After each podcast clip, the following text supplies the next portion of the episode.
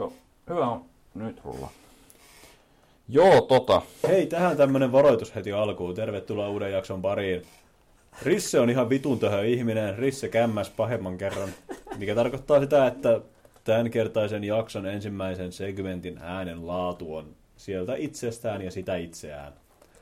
Se oli web-kameralla nauhoitettu. Kyllä, panostettiin uusiin hienoihin mikrofoneihin ja laitteistoihin. Harmi, että Risse ei ollut ihan varma, että miten ne kytketään kiinni ja miten niitä käytetään, joten ensimmäinen osio tuli äänitettyä kannettavan tietokoneen webkameralla. Jäätävä esitö. Tässä on tämä uusi mikseri ja tässä on nämä meidän uudet mikrofonit. Kyllä. Lähtee. Mutta ei muuta. Äänenlaatu paranee ensimmäisen tauon jälkeen. Joo, joo, kannattaa odottaa. Tai skipata.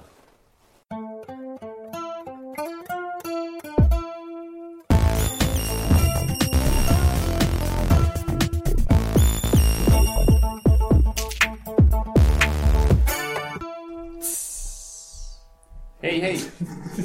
Tervetuloa Pelidialogi kymppijakso ääreen.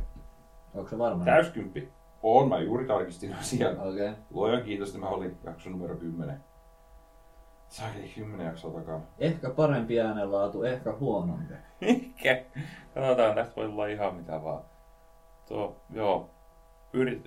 Ainakin yritin laittaa rahaa tähän, mutta katsotaan saiko sillä yhtään mitään takaisin.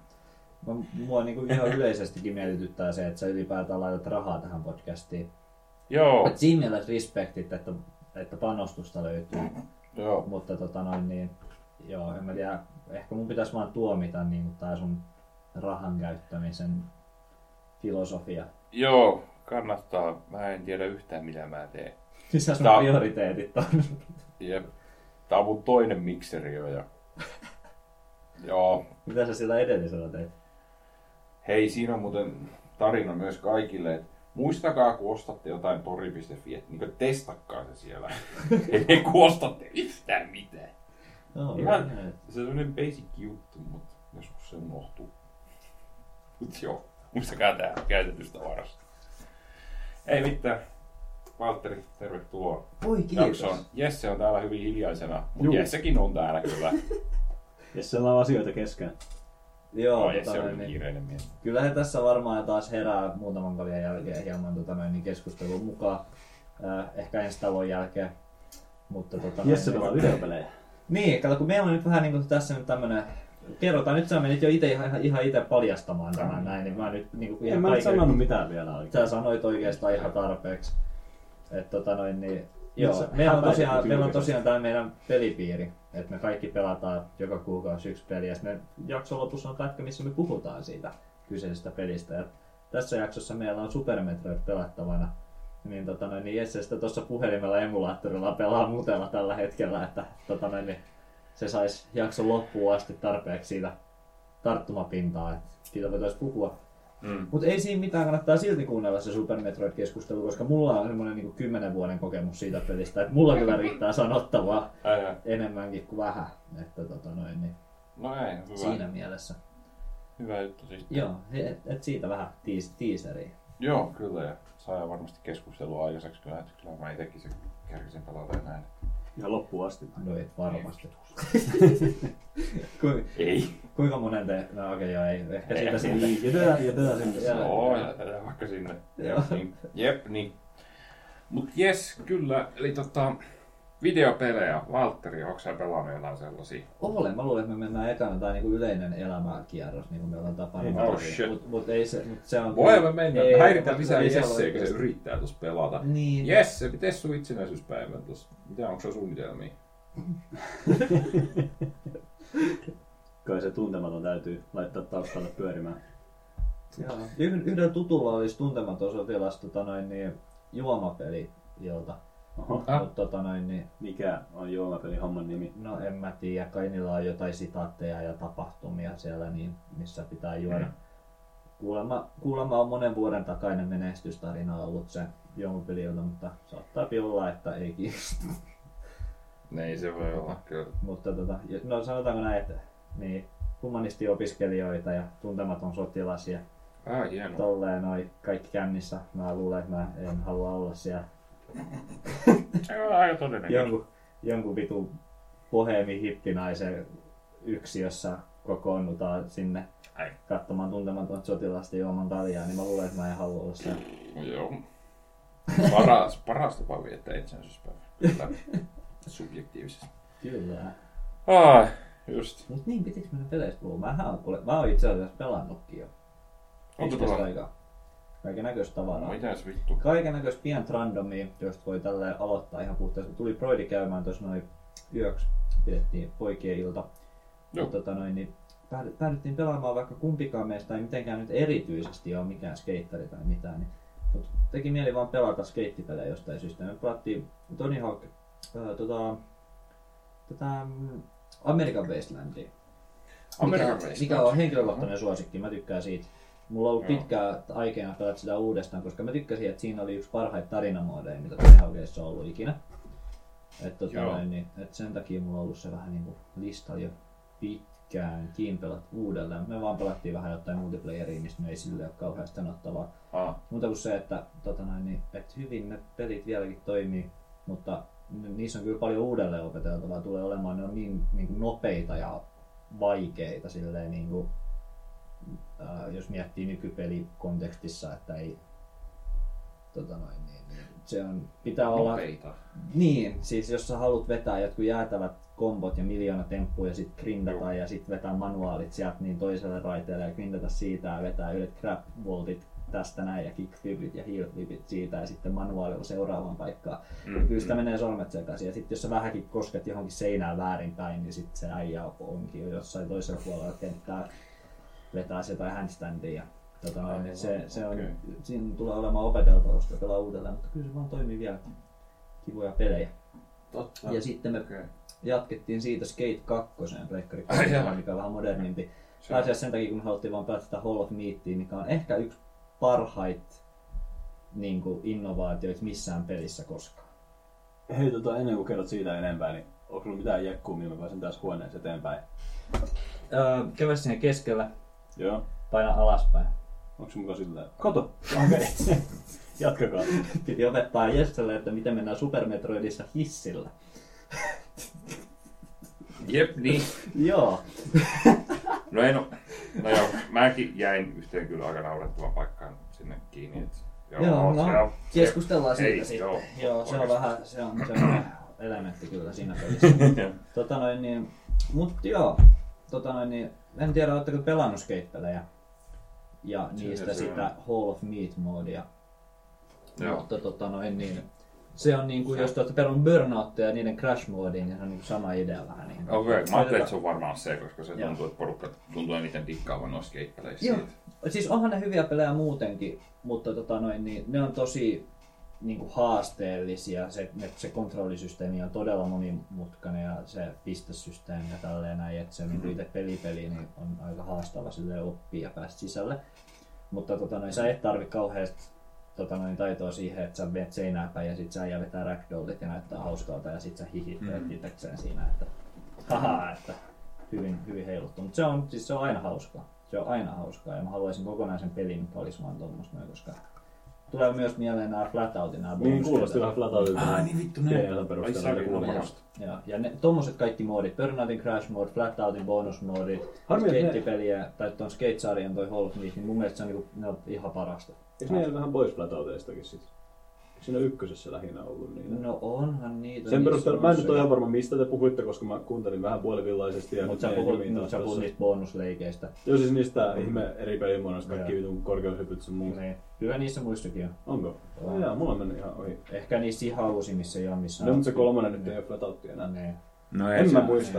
Mun mielestä kyllä kakkosessa oli ja kyllä siinä Maximum Over... Ultimate Carnage. Mutta sehän nyt oli... No joo. Se oli periaatteessa varinkin. Joo. Ei tarttu siihen. Joo. Mut joo, tommoset pelimodit mä nautin niistä tosi paljon. Siinä me palattiin vähän Vems 1:stä Pleikka 1:sellä. Okei. Miksei? Kyllä me vähän Armageddoniikin pelattiin PC:llä, mikä on se kaikista paras niinku Worms. Mutta tuli vaan fiilis sillä, niin kun pelattiin siinä niin plekkari, että pelataan vähän Worms 1:stä. Se on ihan kuitenkin erilainen kokemus kuin joku Armageddoni, kun se on kuitenkin niin paljon alkeellisempi kaikki mahdollisin puoli. Sitten siellä ne 3 pikselin madot heiluu siellä niin keskenään.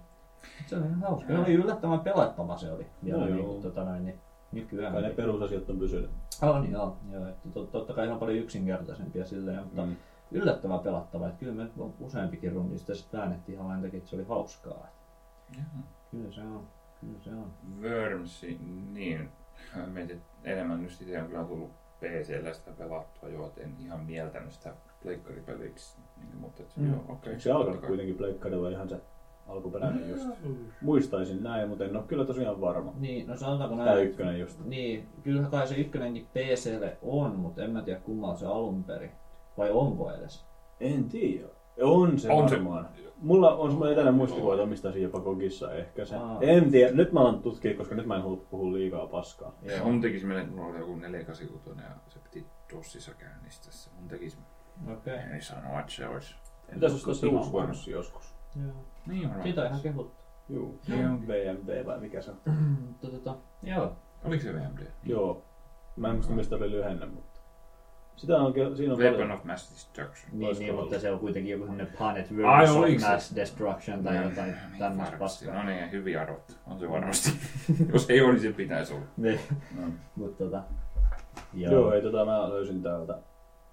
Sitten joo, ei itse asiassa tämän mukaan ole. Ei kun onpa IBM PC Compatible MS-DOS. Joo. Mut kummalla eka? Nyt täytyy tutkia se. Tämän listan mukaan se on ihan ensin tullut Amigalle, CD32:lle, Game Boylle ja Macille. Okay. Ja se on vasta sen jälkeen. No mutta se on tullut sen jälkeen Mega Drivelle ja sen jälkeen. Ei kun hetkinen, en ole kannasta ekoista varmaan, mutta se tuli ihan ensin Mega Drivelle, sitten PC:lle, DOSille ja sitten pleikkarille pari kuukautta myöhemmin. Mä en edes muistanut, että se oli Mega Drivelle. Hyviä nämä julkaisupäivät, kun täällä on listattu nämä PC, DOS.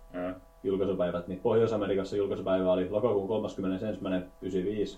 31.95. Ja sitten täällä oli, että seuraava julkaisupäivä on lokakuun 19.2011. Mutta se on ilmeisesti tosiaan Steamissa julkaistu sillä lailla. Se löytyy ihan siellä.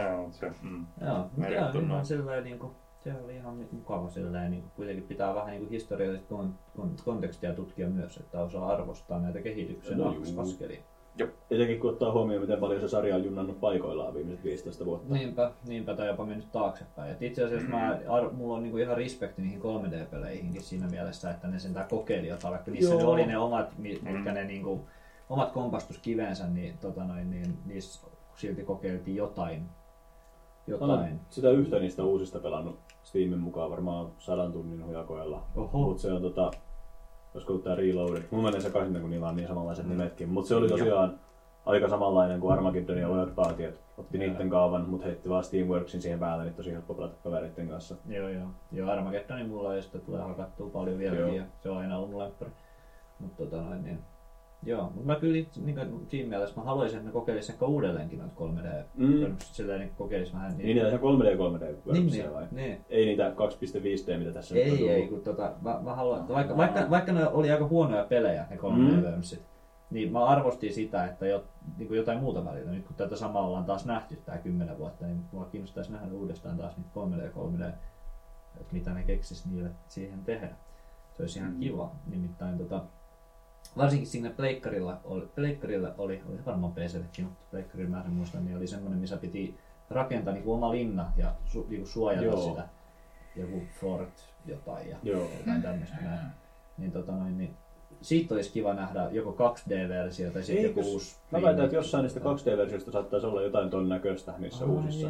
Niitä on ihan perkeleesti semmosia minipelejä niistä ja kaikkia tämmöisiä erilaisia muotoja. Kannattaa tarkistaa. Pitäis varmaan. Se oli ihan veikeä, vaikka se oli varmaan kaikista huono niistä 3D-peleistä, mutta se oli, mä tykkäin siitä ideasta siellä taustalla. Sitten varmaan kaikista tärkeimpänä niin mun toinen Game of the Year-lippulaiva tulee olemaan Hitman. Uusi Hitman? Uusi Hitman. Mitäs vittu, onko ostanut se? Joo. Viimeinen episodi tuli tästä ekasta seasonista ja sitten ne löi sen heti puoleen hintaan. Niin, se eka episodi on kaikki kympiä, mä oon niin, että pitäis ostaa se vai ei. Ja sitten se koko peli oli 25€ tuossa noin pari viikkoa. Niin, mä sitten nappasin sen siitä. Niin. Ja onko pöydässä muita Hitman-faneja? Joo, ehdottomasti. No. Ei ole oikein tullut. Okay, joo, siis mä oon siis tosi kova fani. Ja siis kyllä tää on, siis niinku olemme palanneet Blood Moneyn aikakaudella. Siis okay. Niinku parhaat kentät tossa uudessa Hitmanissa niin on parhaat kenttiä koko vitusarjassa.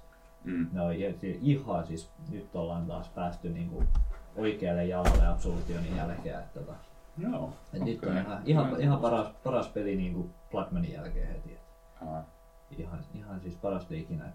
Ainoa mikä siinä on, että, niinku, että mä en nyt niinku tiedä, että pitäisikö tää, niinku, arvostella tätä peliä niinku tästä perspektiivistä, mutta siihen on ympärille lyöty niin paljon paskaa, mistä te olette ehkä kuullutkin. Niinku semmosia bisnespäätöksiä, mitkä niinku rampauttaa sen pelin ihan täysin. Ja mä mietin ja pohdin tässä näin, että sit kun me pidetään meidän Game of the Year-keskustelua, että et pitääkö tästä pelistä ottaa pisteitä pois sen takia, että toi business-puoli oli niinku tuolta tuottajien näkökulmasta noin kieroutunut.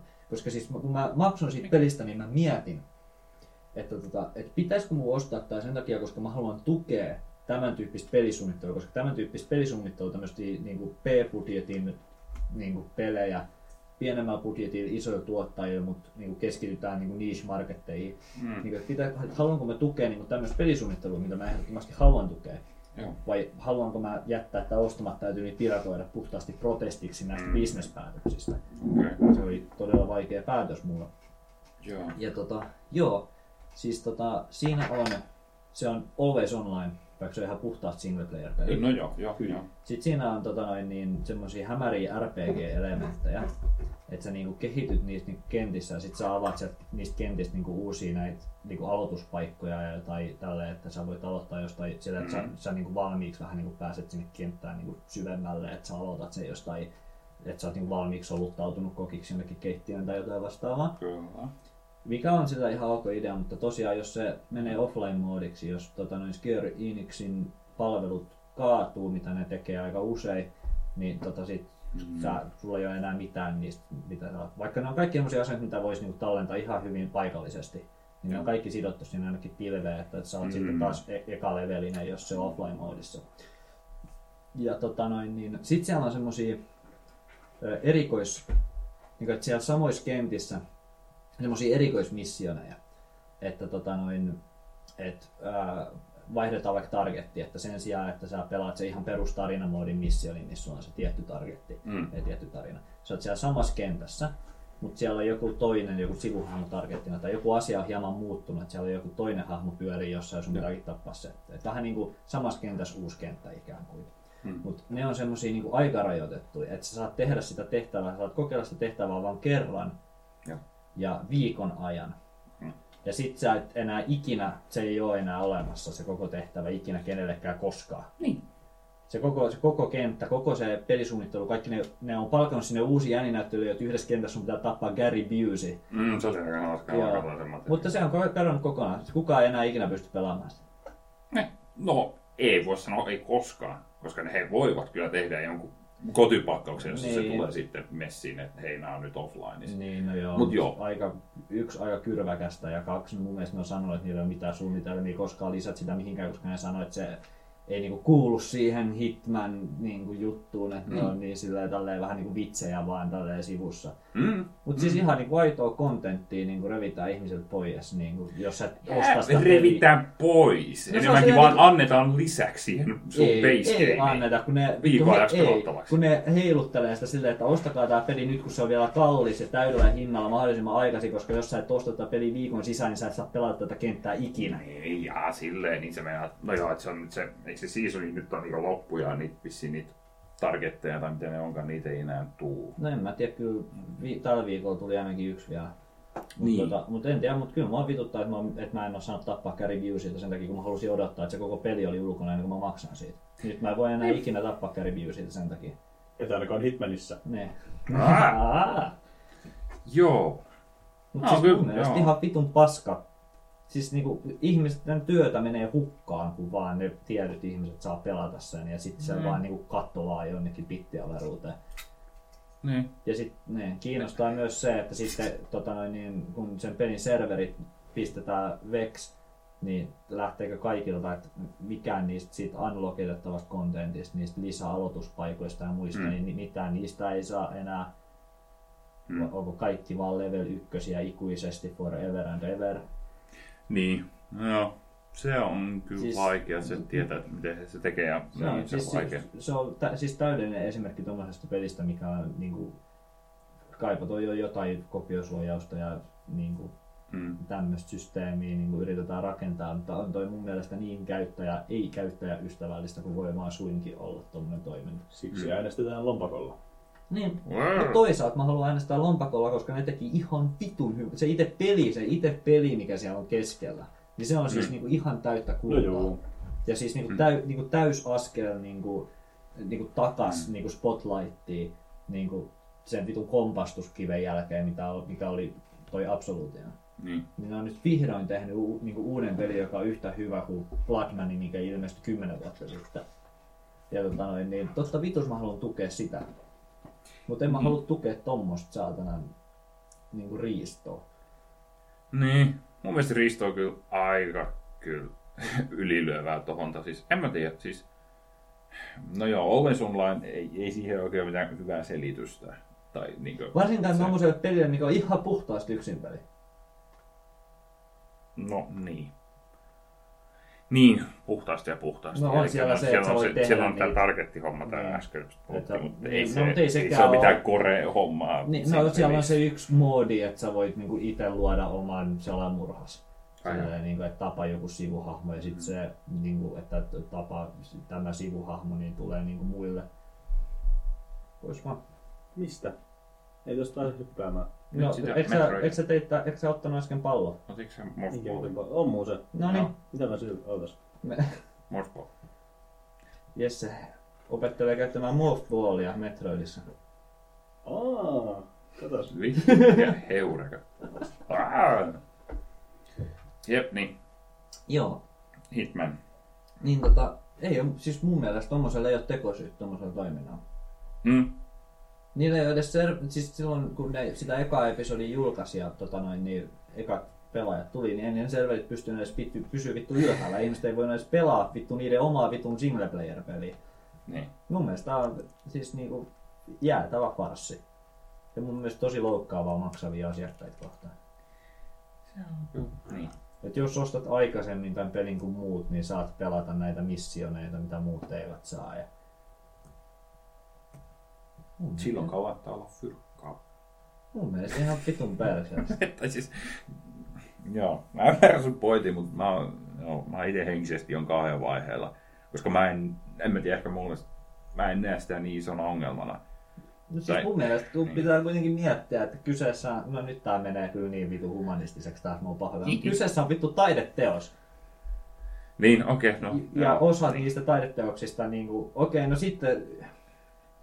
Kyllähän niitäkin taideteoksia on, niin kuin, että wow, tää tuhoutuu tämän jonkun performanssin jälkeen ja sit kukaan ei pysty kokemaan sitä ja se oli niin kuin osa pointtia. Mutta sen ei ole oikein Square Enixillä tämä pointti tässä, että kaikki 3 ihmistä saa tappaa Gary Newsin kerran ja sitten kukaan muu ei saa, niin se ei ole mikään taiteellinen pointti siinä, ei ole kyseessä, vaan siinä on kysymyksessä se, että ne haluaa, että ihmiset vittu maksaa 50 siitä vitun pelistä, että pääsee kokeilemaan sitä vitun kenttää kerran.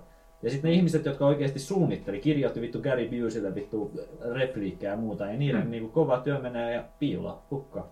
Niin mua vituttaisi, jos mä tekisin jonkun vitun peli, ja sitten ihmiset sais pelata sitä vaan 7 päivää. No älä kirjoita laineja Gary Buselle, jos sä tiedät, että menee viikoksi vanhaksi, ei ole sulle ok. Tai siis, en mä... Niin.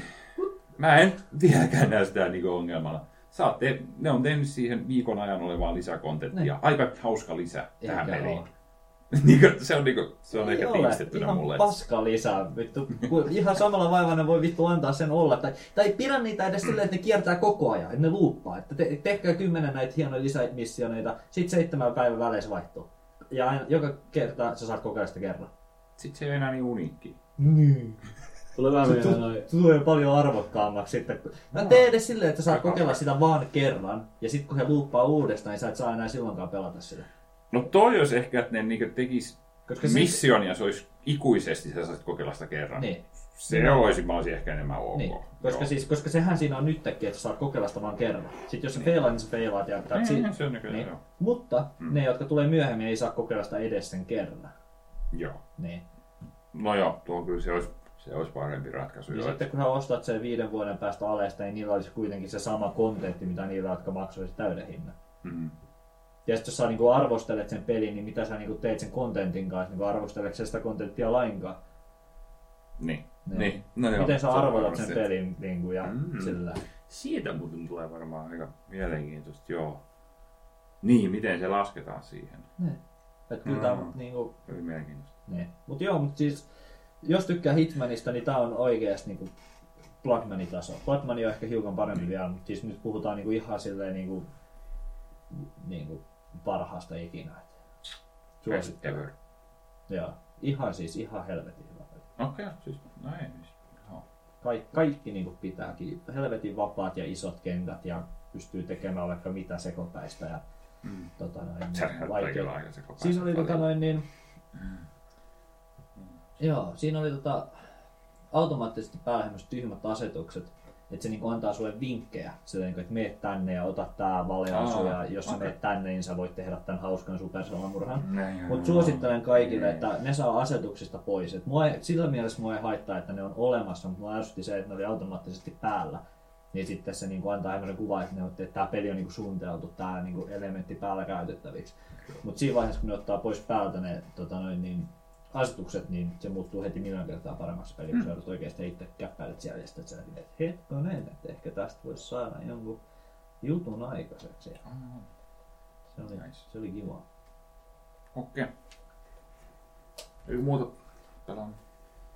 No en mä tiedäkään, sitä nyt pitää antaa muiden radikaalipelaajien puhetta kanssa kaikille näille muille ihmisille, että täällä on niin ahkerasti meidän podcastissa pelannut pelejä ja miettinyt puhuttavaa niistä ja tälleen näin, että en mä nyt kuitenkaan kaikki aikaa viitti viedä. Kiitti. Jesse. Videopelejä. Sano please, et sä oot pelannut jotain. Mun elämä on siinä pisteessä, että juon parhaillaan kaljaa pahvisesta mukista, missä on joku vaaleanpunainen jänis ja mulla on tässä pilli, millä mä sitä juon. Oli tämä hyvä idea. Vastaako tähän sun kysymykseesi? Toisaalta jos mä olisin tuossa elämänvaiheessa, niin mä en varmaan tekisi mitään muuta kuin makaisin kotona ja pelaisin videopelejä. Se on aivan totta. Se on aivan totta. Mun elämä on rappiolla. Se on nyt menoa. Rappio. Jep. Meillä äänieristeet on samaa mieltä, kun ne putoilee taas. Ei vittu, me tarvitaan kyllä joku striimi tästä touhusta tai niin perseillä. Mun mielestä meidän pitäisi muutenkin ottaa vain meidän Facebookseena kuvia näistä tästä meidän huoneen seinistä. Tää on kyllä, sit kun niitä paikkaillaan aina vähän ja heitellään vähän lisää jesariin. Tää niinku roikkuu katosta tommosella jesariin. Se oikein on aika viritelmiä kiinni toi tuossa. Mä tykkään tuosta, missä on naula seinässä, että se naulaan läpi on vedetty jesari, että siinä jesarissa roikkuu vittu äänieristä. Joo. Hei mä en oo pelannut oikein mitään, mutta mä ajattelin, että voidaan puhua silti jostain videopeleihin liittyvästä. Niin. Kyllä me sen verran. Ei vittu, me ollaan pelattu muuten. Niin. Mut se menee Witcher rinkirunkuun kirkkaukseen. Kyllä. Mä olen pelannut vähän, mutta se menee meidän Witcher-nurkkaukseen tuossa myöhemmin. Selvä pyy. No nyt se on oikeastaan vetsi ainoa asia, mitä mä oon pelannut. Mä just mietin. Well damn. Mä katsoin eilen mun Steam-profiilia ja se sanoi, että mä oon pelannut tässä kuussa just Vermintidia sen verran, että siellä on joulukalenteri, siellä saa joka päivä jotain sälää, niin mä oon avannut sen joka päivä. Vermintidis? Kyllä. Ja sit mä oon... Porukka pelaa sitä, siihen tuli joku joulukalenteri, Aika vähän. Siihen tuli loppukesästä, tai siis tässä syksyllä sen... Ensinnäkin siinä tuli juhannuseventti tuli joskus syys-lokakuussa. Siis ihan sit Midsummer nimellä joku. Kyllä, koska se vähän myöhästyi, sen piti tulla alunperin jo kesällä. Sitten siihen tuli nyt syksyllä semmonen päivitys, joka piti alunperin tulla keväällä. Minkä maalaisia ne devaajat on? Ruotsalaisia. Okei, no se selittää. Niillä on vähän ollut teknisiä ongelmia. Nyt siihen tulee itse asiassa taas lisää kontenttiakin tai niinku uusia karttoja, mikä on tosi hienoa, mutta musta alkaa pikkuhiljaa tuntua, että se juna on vähän niinku mennyt jo. Ja pelaajakunta on sen verran pieni. Okei. Ei oo itekään oikein enää tullut ihan hurjasti pelattua, mutta heti kun tulee joku tämmönen nakki, että tämmönen ilmaisista mobiili- ja Facebook-peleistä otettu juttu, että loggaa kerran päivässä sisään, niin saat ilmaisen hatun. Joo. Totta saatanassa. No totta kai. Onko sä ostanut Steam Saleista mitään? Niin piti just sanoa, että nehän oli tässä kanssa. Niin. Mulla piti ostaa vaikka mitä, mut sit ne jotenkin ehti loppua ennen sitä. Ostitteks paljon? Ei vittu, mä astin jonkun, joka maksaa 10. Mikä? Joo. Mut jos tää Rocket League vuorolla, ei mitään, en okay. Pakkaa mitään. Ostin 10 väliin. Tyttöystävä osti mun lahjaksi City Skylinesia. No niin. En oo vielä ehtinyt. Mutta tulevaisuudessa tulee olemaan. Miten? Sulla ei vielä ollut sitä?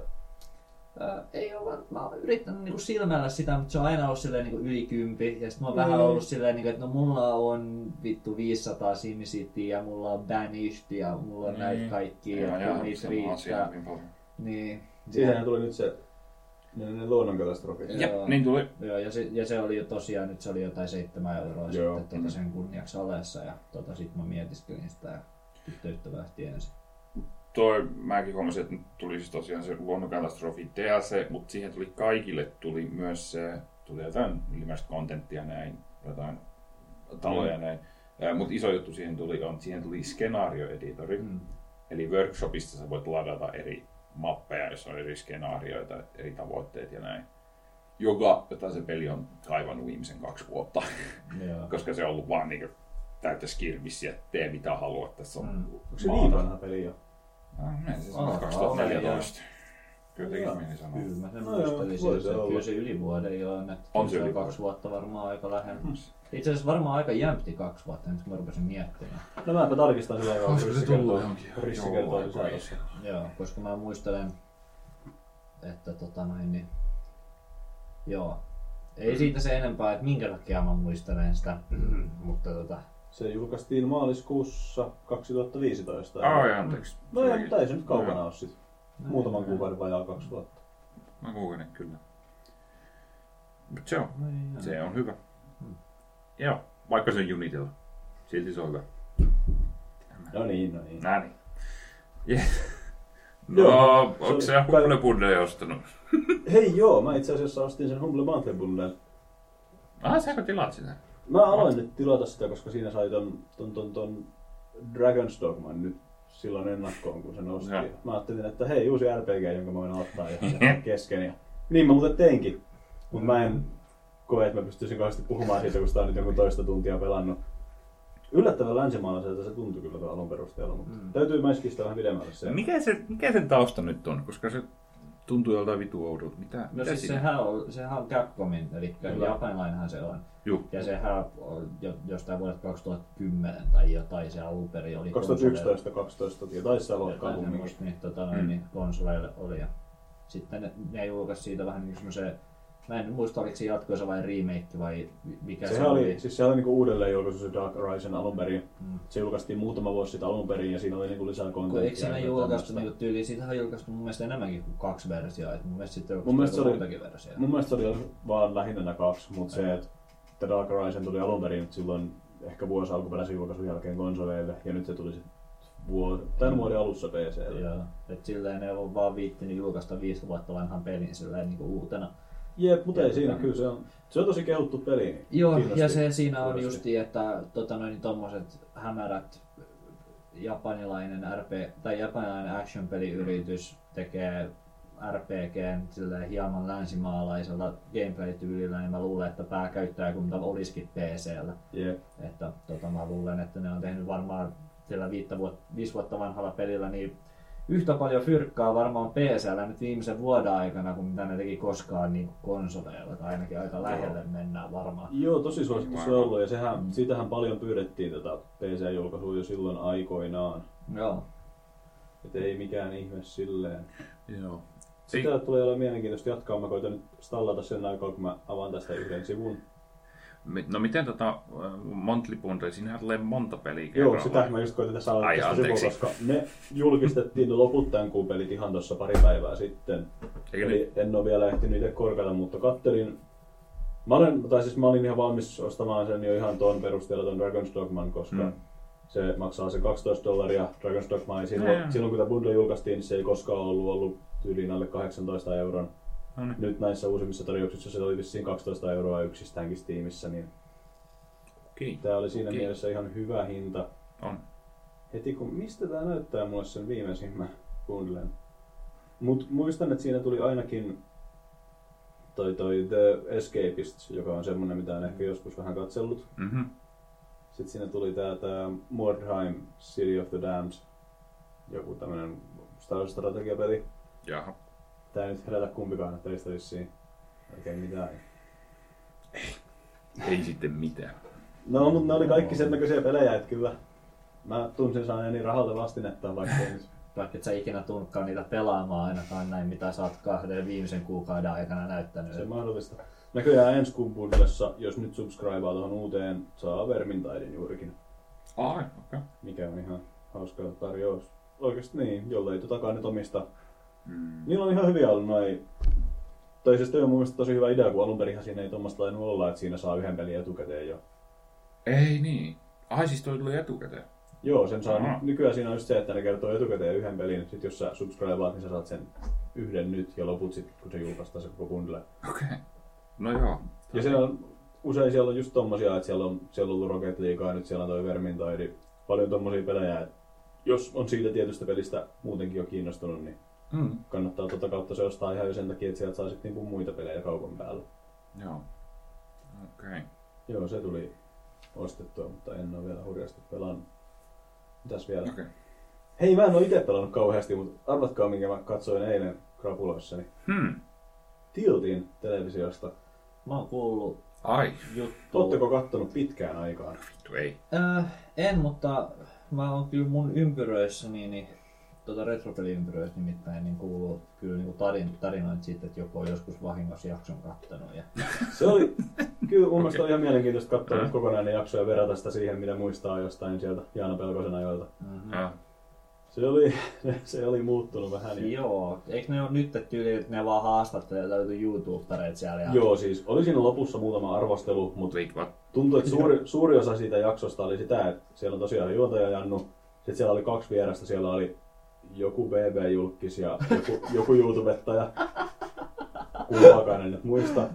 Ja sitten siinä oli vähän niin kuin se idea, että niillä on ainakin, mä en tiedä oliko se vaan joku tämän kerran teema vai aina, mutta niillä oli siellä HTC-vivet ja sitten ne pelaili niillä kaikkia eri pelejä ja kisasi silleen keskenään. Okei. Ahaa, meilläpäs onkin hauskaa täällä yhdessä. Se oli just se ongelma. Mun mielestä se oli oikeastaan jopa ihan hauska idea. Niillä oli just, ne pelas vähän niin kuin jotain, mikä tää Pictionaryä silleen tuolla Tiltbrushilla, että ne piirteli ja koitti arvailla, että mitä muut piirtää ja otti skabaa jossain renkaan heittopelissä ja tosi hauskoja ideoita. Mut se edellyttäisi just sen, että siellä olisi semmoinen karismaattinen porukka, jota on ilo katsella. Niin. Se oli vähän semmoista. Tiedättekö, kun menette johonkin juhliin ja sit siellä on joku aktiviteetti, mikä ei kiinnosta ketään ja kaikki on vähän silleen kiusaantuneena ja joutuu väkisin olemaan siinä vähän mukana. Ja toi näytti ihan samalta, kun se oli aina just jollain se, että... tutulla on joku häät tai jotain ja sit siellä on joku silleen, että no niin kaikki, vitu naapurin vitun serkun täti ja sieltä niin ja sitten morsiamme hampaanhoitajan koiran joku naapuri. Nyt yhdessä tänne näin ja pistetään pienet leikit tästä näin. Ja... Tuolla oli just se sama tunnelma, kun se charmikas juontaja veteli siinä Tiltbrushilla jotain, koitti piirtää jotain hiekkamyrskyä ja siinä se BB ja YouTubetta ja julkis istui silleen vähän katselemassa, että milloin täältä pääsee pois. Miettimässä, että mihin on itsensä laittanut. Se oli tavallaan ihan koominen kokemus. Mun mielestä se oli toisaalta ihan hauska idea tuoda tuommoista, että ne oikeasti pelaa siellä tollasia, mutta se ei nyt ehkä toiminut tässä tapauksessa. Joo, ja sitten siinä oli tosiaan lopussa muutama arvostelu, mutta en kyllä varmaan niiden takia tulisi enää katsoneeksi tuollaista. Okei, siellä oli kumminkin siis muuta. Mitä sä koit, että oliko arvostelut kuinka laadukkaita? Oliko pelijournalismin kulmakiviä? Ne oli just tosi tämmöisiä ympäripyöreitä, että niistä ei kauheasti saanut irti. Kyllä tässä NRissä olisi tää kiekkoa lätkitaan ja grafiikat on hyvät. Itse asiassa oli Dishonored 2 ja mikäs muu sieltä vielä oli, olisiko ollut, ei Final Fantasy sentään, mutta joku muu iso, Watch Dogs 2 taisi olla kans. Kyllä ihan pelejä siellä oli, mutta eipä tommosessa minuutin mittaisessa arvosteluslotissa nyt hurjasti ehdi tosiaan niistä on niinku jopa silloin pelkoseaikoihin, niin niissä oli semmoinen, tiedätkö, Hesarin elokuva-arvostelu. Joo. Semmoinen, niinku, että sulla on 3 lausetta aikaa kiteyttää, että minkä takia sä annoit Big Lebowskille 2 tähteä. Joo, just. Sä oot sillä, että no ihan hauska kai. Joo.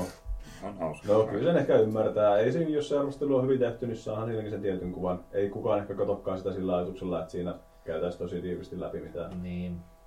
No en mä tiedä katsoa sitä kukaan millään ajatuksella enää. Se on totta. Se tuli kyllä. Se tuli eilen joskus tosi hämärään aikaan iltapäivällä. Ei se aina tullut joskus 3 iltapäivällä? Ei, se tuli joskus 0.5 aikaa. Mä muistan ikuisesti, kun ne näytti joskus ekaa kertaa ikinä Witcher 1 silloin, kun se oli vasta tekeillä. Oho. Mä en tule ikinä unohtaa. Siitä on varmaan 10 vuotta aikaa. Esiteltiin jotain hämärää puolalaista RPG. Enemmänkin voi olla. Tämä on aika jämpti, jos se on 7. Juu. Katoin vaan, että ei vittu, että tää näyttää hauskaa. En tiennyt, mihin se polku johtaisi. Tässä me nyt istutaan. Niin. Virallinen Witcher fancasti. Kyllä. Virallinen. Suomen virallinen Witcher fancasti. Kyllä sillä vähintään 2 minuuttia uhrataan joka lähetyksessä. Joo, no, mutta on se jotain, mutta se on aika hyvä peli. Se on hyvä peli. Mitäs Risse? En mä tiedä. Se oli tarjouksissa. Niin olikin. Jotakin me juteltiin. Niin juteltiin. Jotakin siitä hinnasta. Koitettiin painostaa sua vastaan. Olisiko ollut 25 tai 30 euroa? Olisiko ollut Goty Edition? Niin joo, me puhuttiin siitä, että vittu ne lisäritkin maksaa erikseen enemmän kuin se peli niin. Plus ne lisärit oli saanut tuolla alennuksessa. Niin. Mut joo, tässä oli mun pelikokemukset täältä kuulta. Huikeeta. Ei siinä mitään. Lisää tulee vielä. Lisää tulee myöhemmin kästissä, mutta ne oli semmosia pelejä, mitä mä oon pelannut, mitkä jäi sit noihin muihin segmentteihin. Mitäs Risse? Miten elämä on heitellyt? Ihan tässä, joo. Vois mennä paremminkin. En mä tiedä. Sitä on liikkeellä. Kerropa nyt tästä viikonloppusta. Sulla on ollut toiminnantäyteinen viikonloppu. Ei saakeli. On ollut. Joo, mä tulin Helsingissä. Olin Helsingissä siis eilen. Olin Suomen elektronisen urheiluliiton illallistilaisuudessa. Onko sä oikeesti, niinku, sä oot vaan niin suuri vaikuttaja suomalaisessa e-sports-skenessä? Mm-hmm, juuri se. Ja silti sä et saa meidän podcastille enemmän kuin 70 Facebook-tykkää ja... Nope. Eikö sä siellä edes vähän antanut käyntikortteja tiedä muille e-sports-vaikuttajille? Meillä olisi tämmönen, jos haluat joskus tulla haastateltavaksi. Vähän. Niin, ne kyllä varmaan tulisi, jos kysyisi. Mutta kumminkin. Ihan sama. Joo, siellä palkittiin vuoden suurimpia e-sports tämmöisiä henkilöitä. Mä en tuntenut ketään, mutta ei se mitään. Hymyilit siellä niin ja istuit puku päällä. Ja... Istuin jo ja söin lohta ja join konjakkia siellä. Taputin kivasti siellä. Hyvin ansaittu, hei. Ne ei oli siinä, en mä tiedä, ainoa siinä ehkä, joka oli pientä draamaa, oli se, että siellä oli vuoden joukkue tai vuoden pelaaja, tämmönen niin pysti. Niin sen voitti Ninjas in Pyjamas, joka niiden Overwatch-tiimistä, joka oli vähän jännä, koska heidän Overwatch-tiimi on ollut vaan... No, Overwatch ei ole ulkona kauan, ei se tiimikaan ollut kauan. Et siellä oli sitten taas jotain vitu vanhoja CS-tiimejä, jotka on vittu pelannut sitä peliä 10 vuotta, että miksi he ei saanut sitä palkintoa. Niin näilläkin oli joku CS-parrat oli vähän vihaisia tästä, mutta ei mitään isoa tapahtunut siellä. Olisi siihen vielä puuttunut, että esports-tapahtumassa olisi joku kunnon joukkotappelu, siellä olisi pullot alkanut lentelee. Se olisi ollut kyllä. Joku olisi pullotettu. Olisi... Ja... Jep, siellä olisi ollut jossain 1v1 kukkotappelu nurkassa. Ja... 1v1? Aivan. Joku recreation rustista jonnekin ja sitten siellä mennään puukot kädessä. Joku D-messukeskus vai missä sitten pitää järjestää. Joo, justiinsa. Joo, ei siinä ole. Vuoden tulokas oli tämä Fell. Elikkä Finnish Esports League ja avannut. Itse asiassa heillä varmaan alkaa kohta Rocket League. No mutta tänä viikonloppuna on muuten finaalit taas Amsterdamissa. Mennään 125 tonnin palkintopotti. Okei. Haluaisin tuoda esille tässä. Joo, en mä tiedä noissa Fellin turnauksissa tai näissä liigoissa, niin mun mielestä niissä voittajille jotain yli tonnia jaettu. Että se on aika semmoinen online-turnaus, jos on ehkä 100 tiimiä, että se on semmoiset vähän pienempiä, mutta vuoden tulokas, koska tommosia liigoja tarvitaan, niitä ei kauheasti ole. Ja jos Rocket League on nyt, niin se on ihan läpällä ja kännissä kokeilla. En mä tiedä. On siellä kai joku osallistumismaksu, heillä kai joku 10 osallistumismaksu, en mä tiedä, onko se niin hyvä läpää. Meni sinne kokeilemaan sinne turnauksia. Täysiä pataa. Kyllä, en tiedä, kyllä se kuulostaa hauskalta. Kyllä se tavallaan vähän. Vähän verrata muihin. No joo. Me vähän odotettiin, että sä olisit järjestänyt sieltä jonkun tämmöisen live selostuksen. Ai itse asiassa siinä on ollut pari haastattelunapat sieltä, niin vähän hyvä. Käydään. Joo, siinä on kyllä. Sä oot panostanut tämmöisiin haastatteluvehkeisiinkin. On, kauheasti. Joo, joku yhden jätkän kanssa mä juttelin, hän oli 22-vuotias ja hän pelasi ammatikseen lollia. Niin se oli aika semmoinen, hän puhui hänen Amerikan kämpästään ja Italian kämpästään, koska se on italialainen tiimi. Hän hakkaa lollia 12 tuntia päivässä, että hei, iäs tässä. Mä oon täällä sunnuntai-iltana ja nauhoitan saatana. Jep, niin. No just ajattelin, että se me voitaisiin ottaa semmonen just johonkin haastatteluissa, vaan vedetään semmoset vihaset kännit. Että vittu ihan oikeesti. Sitten se pitää olla meillä just joku tämmönen peli, mitä kukaan meistä ei oikein kunnolla pelannut. Nimenomaan. Ja sit sillä on just se, että se on 3 taloa ja se on 20 ja sillä on 3 taloa ja 7 vaimoa. Sitten se tulee tänne näin ja sitten me ollaan silleen niin, että vittu mä vihaan sua niin vitusti. Mä nauran sulle yksiössä humalassa tänään sunnuntai jotain. Sä oot niin säälittävä. Hanki vittu elämä. Vittu me niin vittu me trashataan sua. Meidän tässä vitun pelipodcastissa pidetään täältä jostain kellarista. Oi vittu. Joo, mutta ei oikeita videopelääkin. Oon mä jotakin pelannut. Mä ajattelin osallistua meidän vuoden GOTY-keskusteluun ja ostin peli, joka on julkaistu 2015. Tai itse asiassa ei. No, okay. Sä ostit se Witcheri. En osaa. Luuliko sä alun perin, että se oli 2016 ja sit sua vitutti? Mä en ole ihan varma puheen kohta. Elikkä mä ostin Rise of the Tomb Raideri. Joo. Olisiko se tullut PC:lle tai Steamiin 2016? On, se on tullut tammikuussa. Joten lasketaanko se, kun mä pelaan sitä PC:llä? Kyllä, kai me nyt voidaan keskustelun vuoksi laskea. Meidän kotikeskustelu tulee muutenkin vähän laihaksi. Eihän tulee paras, joo, varmasti. Mun mielestä voitaisiin puhua yleisesti vaan vuoden peleistä ja sitten vasta jakson lopussa vasta paljastaa, mitä me ollaan oikeasti pelattu. Silleen, niin kuin, jos puhuu, niin koko he kästi siihen. Niin kuin, silleen, joo, kyllähän se Watch Dogs 2 niin on kyllä se on sillä, että jos lähtee miettimään ja pohtimaan ja kyllä se loppu oli ihan 5-5. Loput paljastet kukaan ja pelannut. Se on meillä vuoden peli. Mulla ainakin kaikki 2016 pelit, ne on tullut ostettua, niin ne on ollut semmosia tosi pieniä indie-pelejä. No kyllä niistä ei puhua vai? Kyllä niistä voi, mutta ei niistä saa ihan samanlaisia fanfareja aikaan kuin Watch Dogsista ja Dishonoredista. Tai No Man's Skysta. Ne voi ihan jees puhuttavaa kyllä. Hei, mun piti, puhussa siitä. Ei kun piti vaan kysyä, piruttaa vielä nopeasti tässä, kun oli nämä Steamin tarjoukset. Niin. Äänestittekö niissä Steamin palkinnoissa? Äänestin. Kaikissa kategorioissa? Joo. Okei, mulla ei muutama laittamatta, mutta ihan hauska idea kyllä. Joo. Oli joo, siis joo, oli aika hauska. Eikö ne paljastu jossain vaiheessa? Joo, olisiko joku jossain tapahtumassa ollut. Okei. Kai kävitte äänestämässä siihen custom kategoriaan silloin, kun internet halusi. Joo, totta kai ne halusi. Kyllä mä murruin tähän, koska se oli pakko. Vaikka sen vielä, ettei siitä yhtään mitään tulekaan. Niin. No ei niin, mutta se on aina ottanut osaa kaikkiin noihin ihmejulkisiin happeninggeihin, mitä tuohon asiaan liittyy. Kyllä. Ei siitä se enempää. Mutta kyllä, joo, mutta kyllä. Ja siis kyse oli Half-Life 2 ja Half-Life 3. Yes. Kyllä. Tietenkin. Mua harmitti, tai siis se, että siinä saa äänestää yhtä peliä vissiin vaan yhteen kategoriaan. Ja toisaalta hyvä, koska muuten mä olisin heittänyt Witcherin aika moneen kategoriaan. Tolleen se oli ehkä ihan hauskaa. Ja hauskaa idea ja hauskat kategoriat tosiaan, kun ei ollut niitä perinteisiä.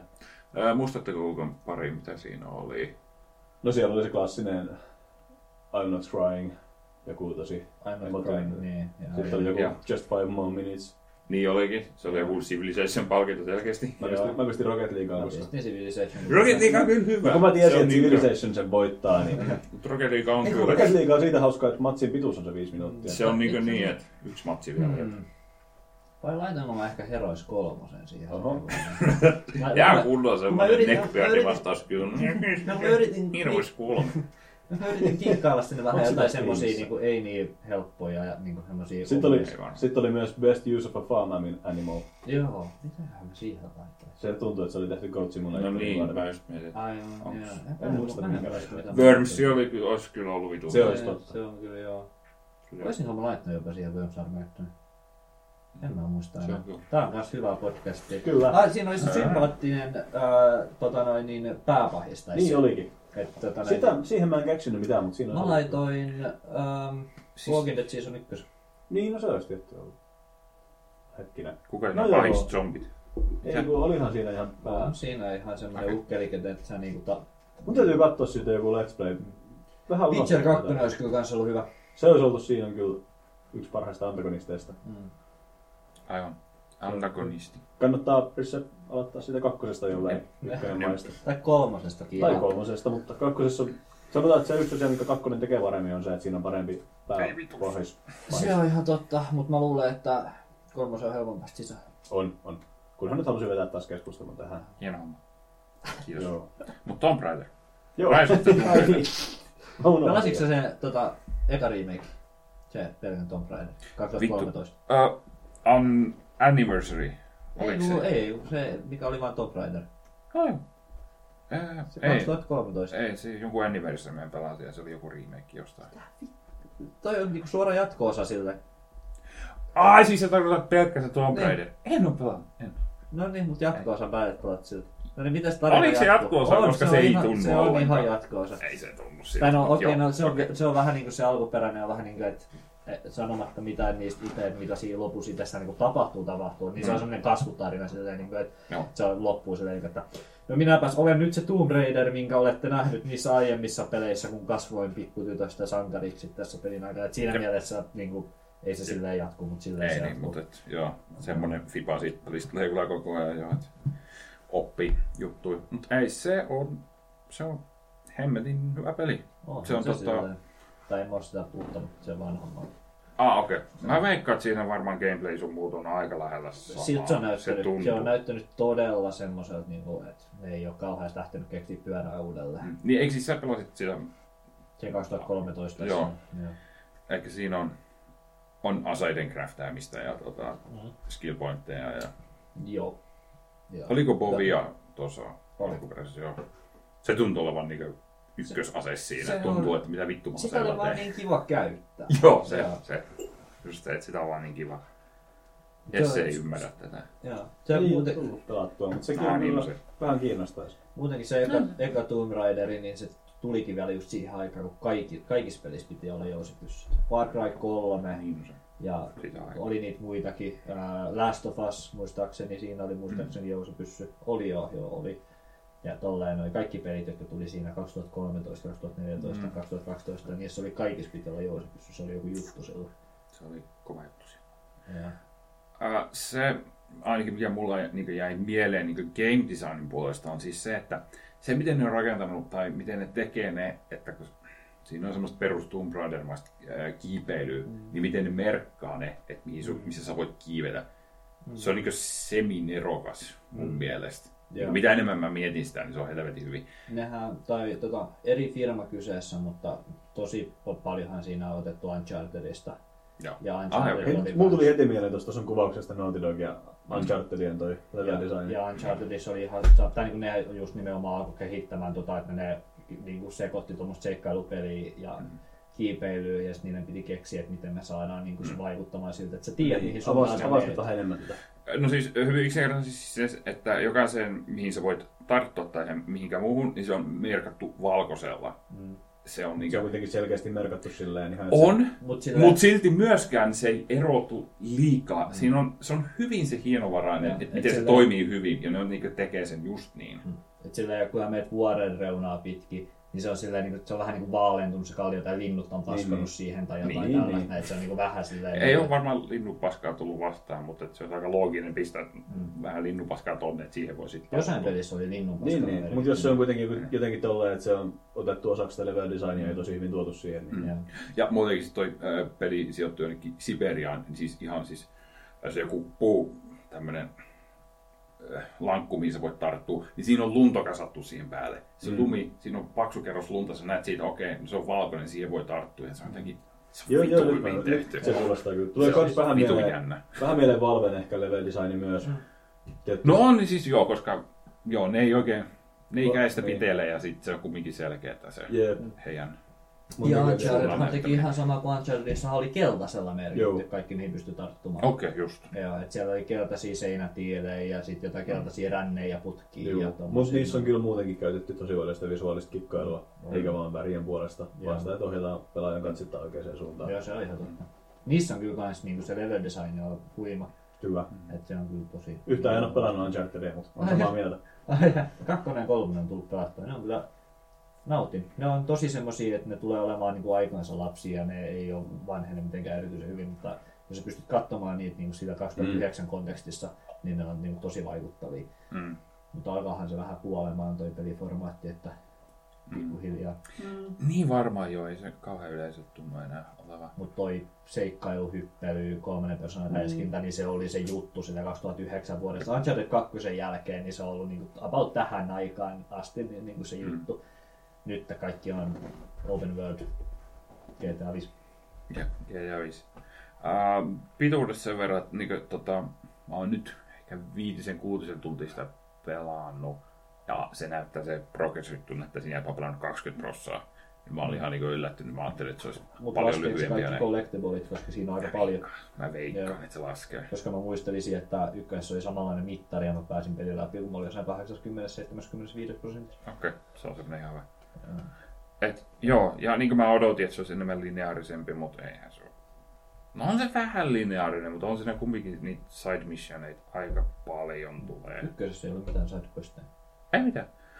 Sitä mä itse asiassa varmaan ehkä ne blendaan sen tonne sekaan, mutta mä astin sen kotyyn, niin siellä tulee kaikki DLCt mukaan. Okay. Ehkä nämä, mitä mä näen sidequesteina, onkin oikeasti DLC. En ole varma. Ei oikein. Okay. Kerro sitä. Ykkönen oli mun mielestä aika lineaari. Siinä oli luotu se illuusio, että sä pystyt niinku matkustamaan vanhoihin paikkoihin, etsimään collectiboleja ja tollain.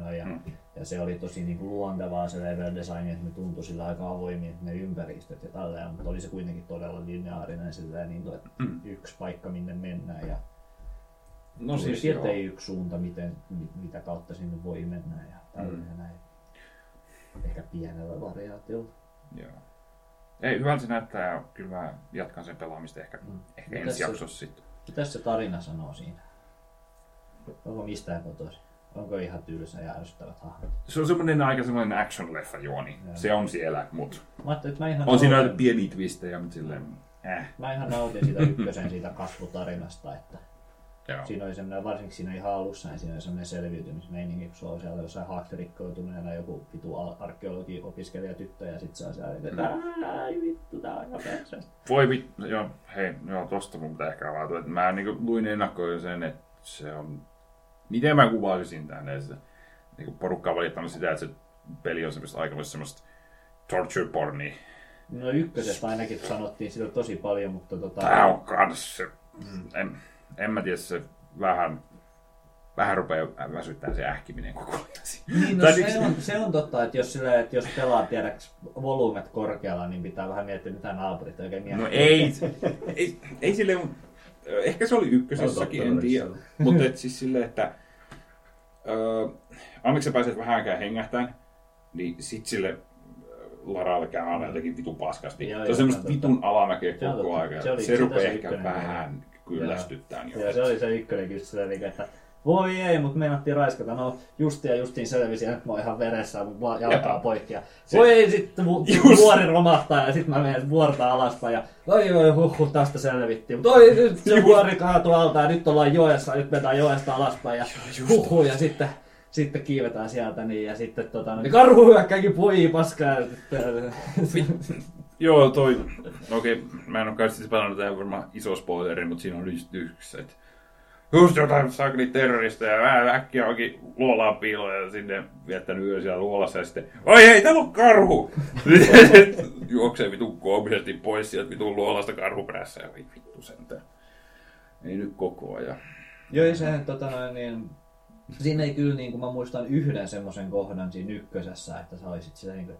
Tai että se Larakin olisi sillä, että jes, että nyt että mä onnistun jossain ja mä oon päässyt etenemään jotenkin positiiviseen suuntaan tässä tarinassa. Ja sitten kaikki muu on semmoista, että ongelmat vaan kasaantuu niskaan ja kaikki menee enemmän päin vittua. Se on, joo. Onpa outo, että tässä on sitten kans jatkanut samaa linjaa. En mä tiedä. Nääkä häiritsee ihan sama. Joo, ja tosiaan mä luulin, että kun sanoit torture porn, niin mä luulin, että se tarkoittaa sitä, että kaikki ne kuolemat on ihan vitun graafisia. Jep, se vähän mitä on nähnyt siitä ekasta, niin se oli kyllä aika...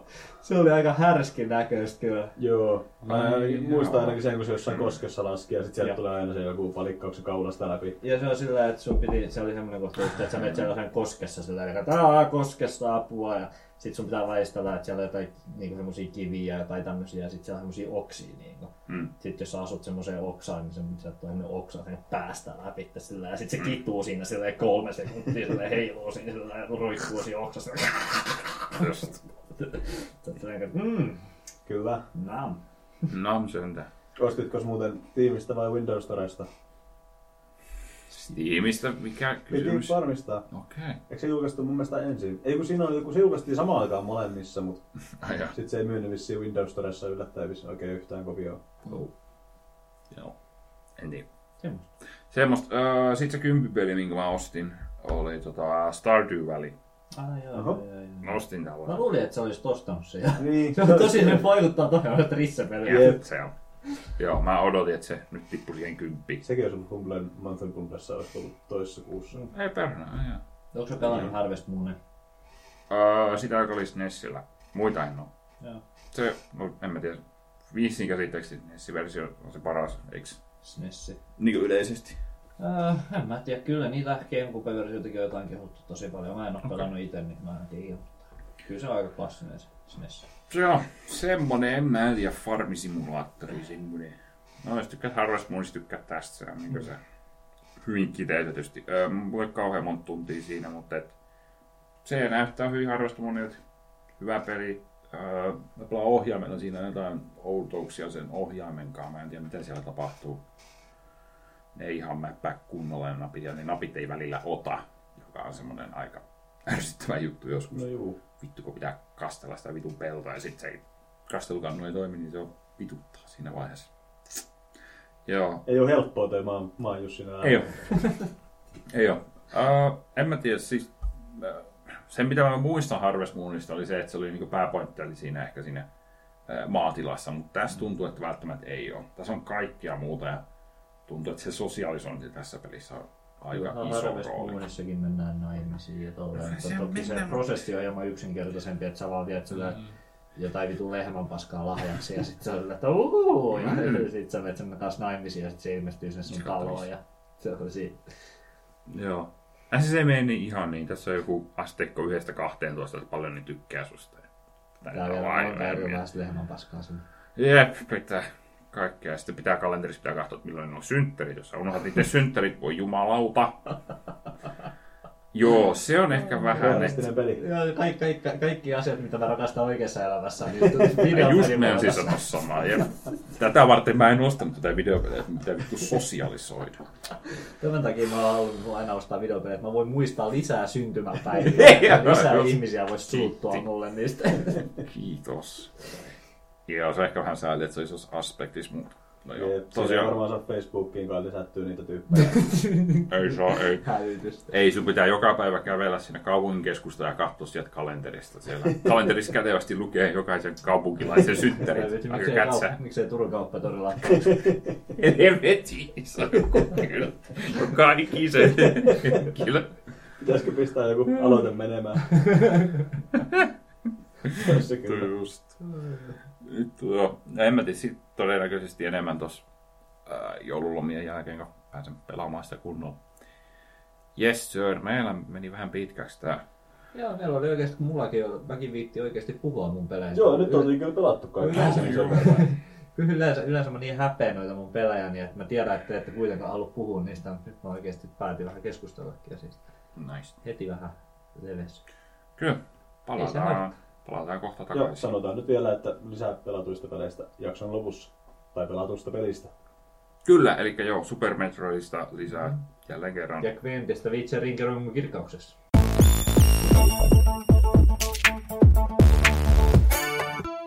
Hei taas. Nyt me puhutaan uutisista. Jep, näin tehdään. Mistähän me aloitettaisiin, pojat? Puhutaan vaikka noista Game Awardsista. Vittu mikä farssi muuten. En kattonut. Ei, älä nyt. En kattonut livenä, mutta katsoin pätkiä ja kuuntelin tarinoita. Hmm. Ja Kiili antoi Hideo Kojimalle pokaalin siitä, että se oli Kiilin kaveri. Kova hankinta. Mm. Ja Niinkö? Joo. Ja sitten ne antoi parhaan RPG-pystin expansion packille. Blood and Wineille. Joo. Niin vittu pitää paskaa. Oikeesti. Joo. Mitä vittua? Siis se toisaalta siis tykkään Witcherista, että siinä mielessä pisteet, mutta toisaalta vuoden RPG-peli. Ihan vittu awesome. Joo, ja tosiaan Hideo Kojima sai pokaali siitä, että se oli Jeff Keelin kaveri. Mm. Eikö se nyt ollut joku lifetime achievement? No joo, mutta se puhe oli sillä, että olet aina ollut tukenani ja olen iloinen, kun voin kutsua sinua ystäväksi, olet hieno mies. Ja sitten se antoi sille pokaali ja sitten Hideo Kojima tuli sinne ja thank you, very, very much, yes. I thought I had nothing. No niin. Pakko sanoa tuohon RPG-hän, että mä katsoin nämä ehokkaat täältä. Täällä olisi ollut Dark Souls 3.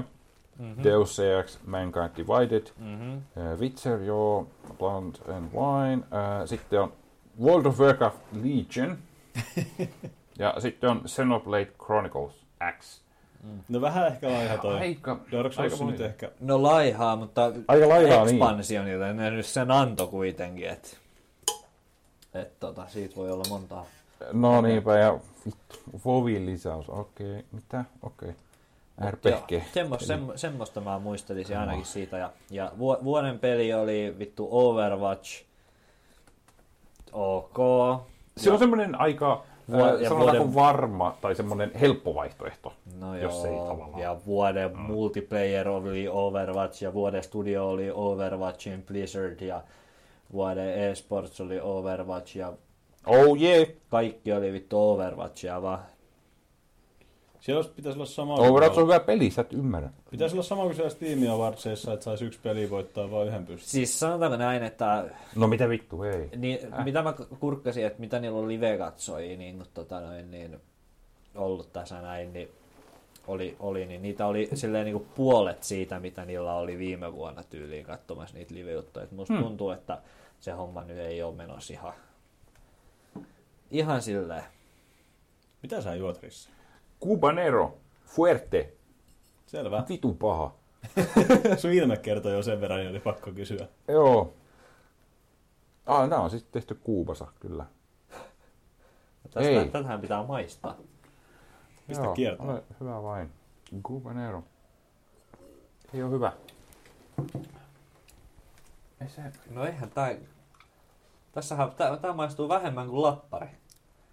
Ei tää maistu miltään, mutta... Kyllä se haisee vähän. Siis se on niinku vettä jois. Juu, siinä ei ole kyllä mitään makua. Mun mielestä aika kiehtovaa oikeastaan.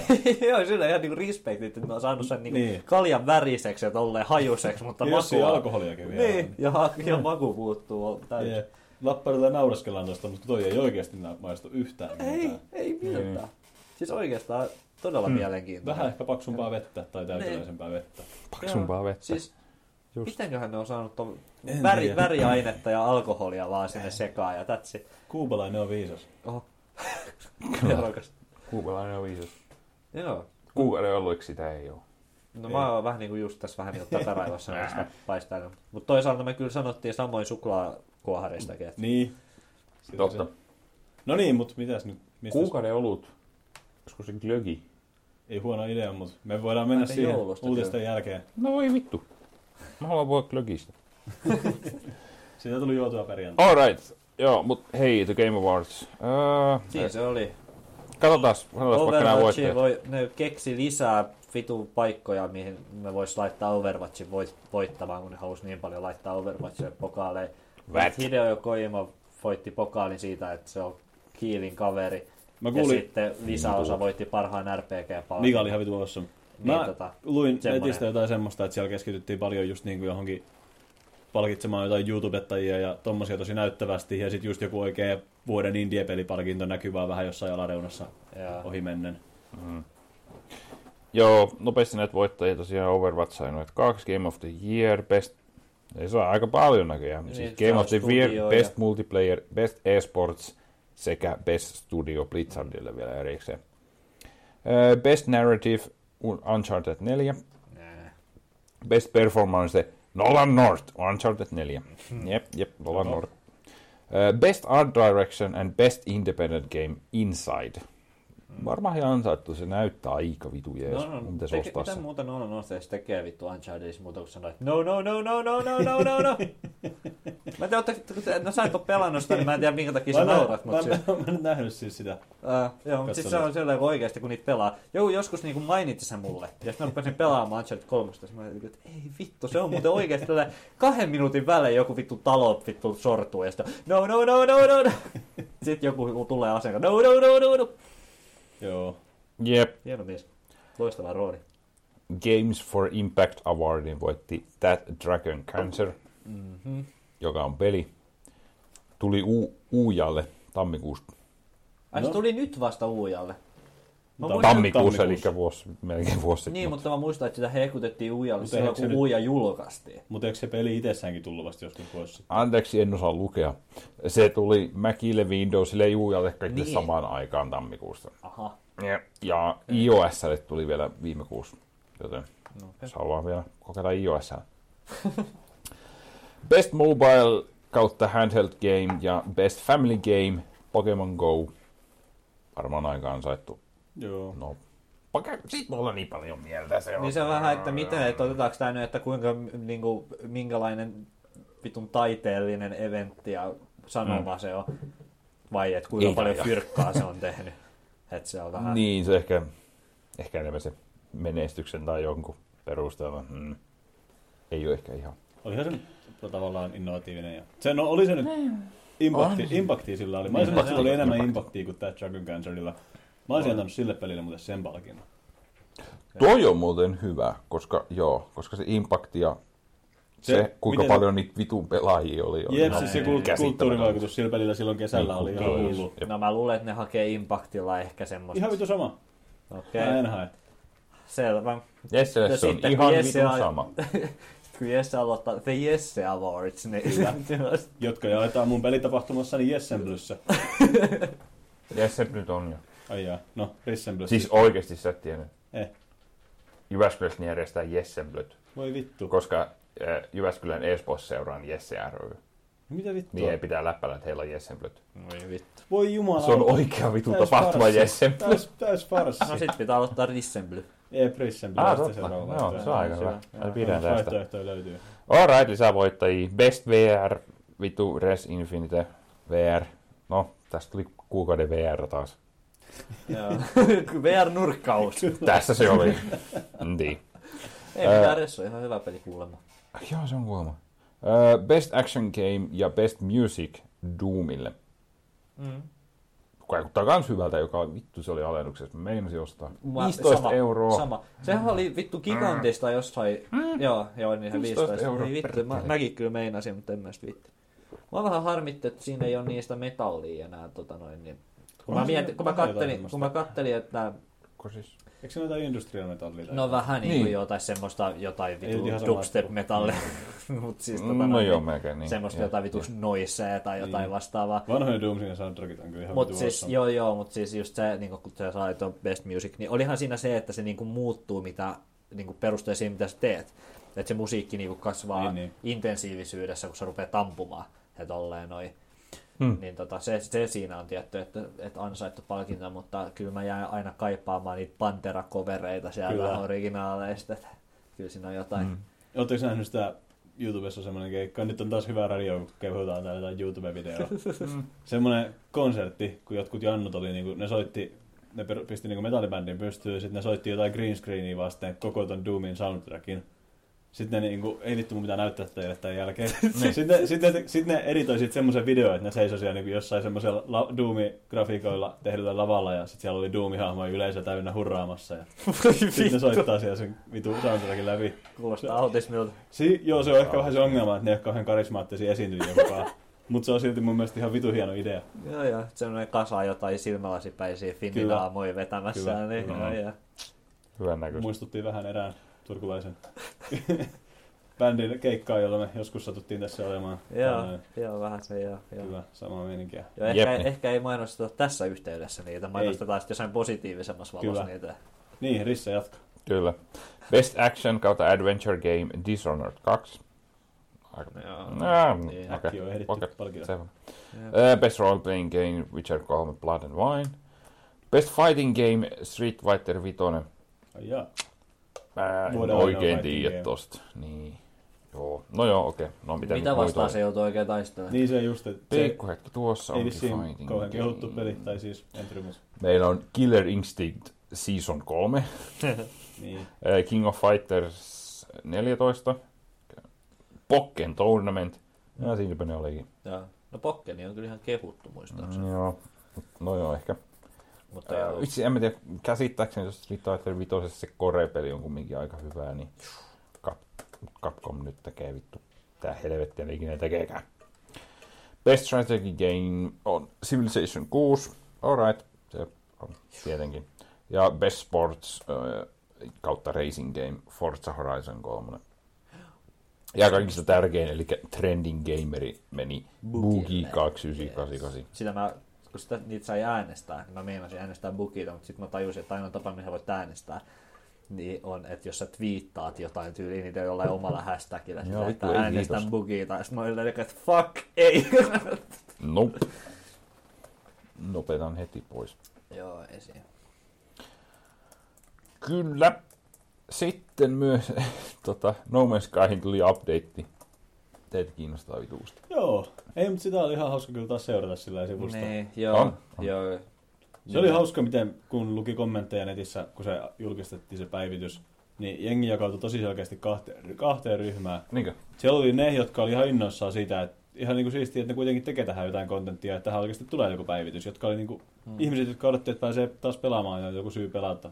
Ja sitten siellä oli ne, jotka tuomitsi saman tien sen ja oli silleen, että Sean Murray, vitun mulkku, sut pitää ampua, mene pois. No siis sanotaanko näin, että kun on kyynikkönä, niin olen mä sitä mieltä, että oli tää vähän nyt tämmönen, että jälkeenpäin päätettiin, että tää olikin Early Access-peli, mutta me ei vaan kerrottu kenellekään.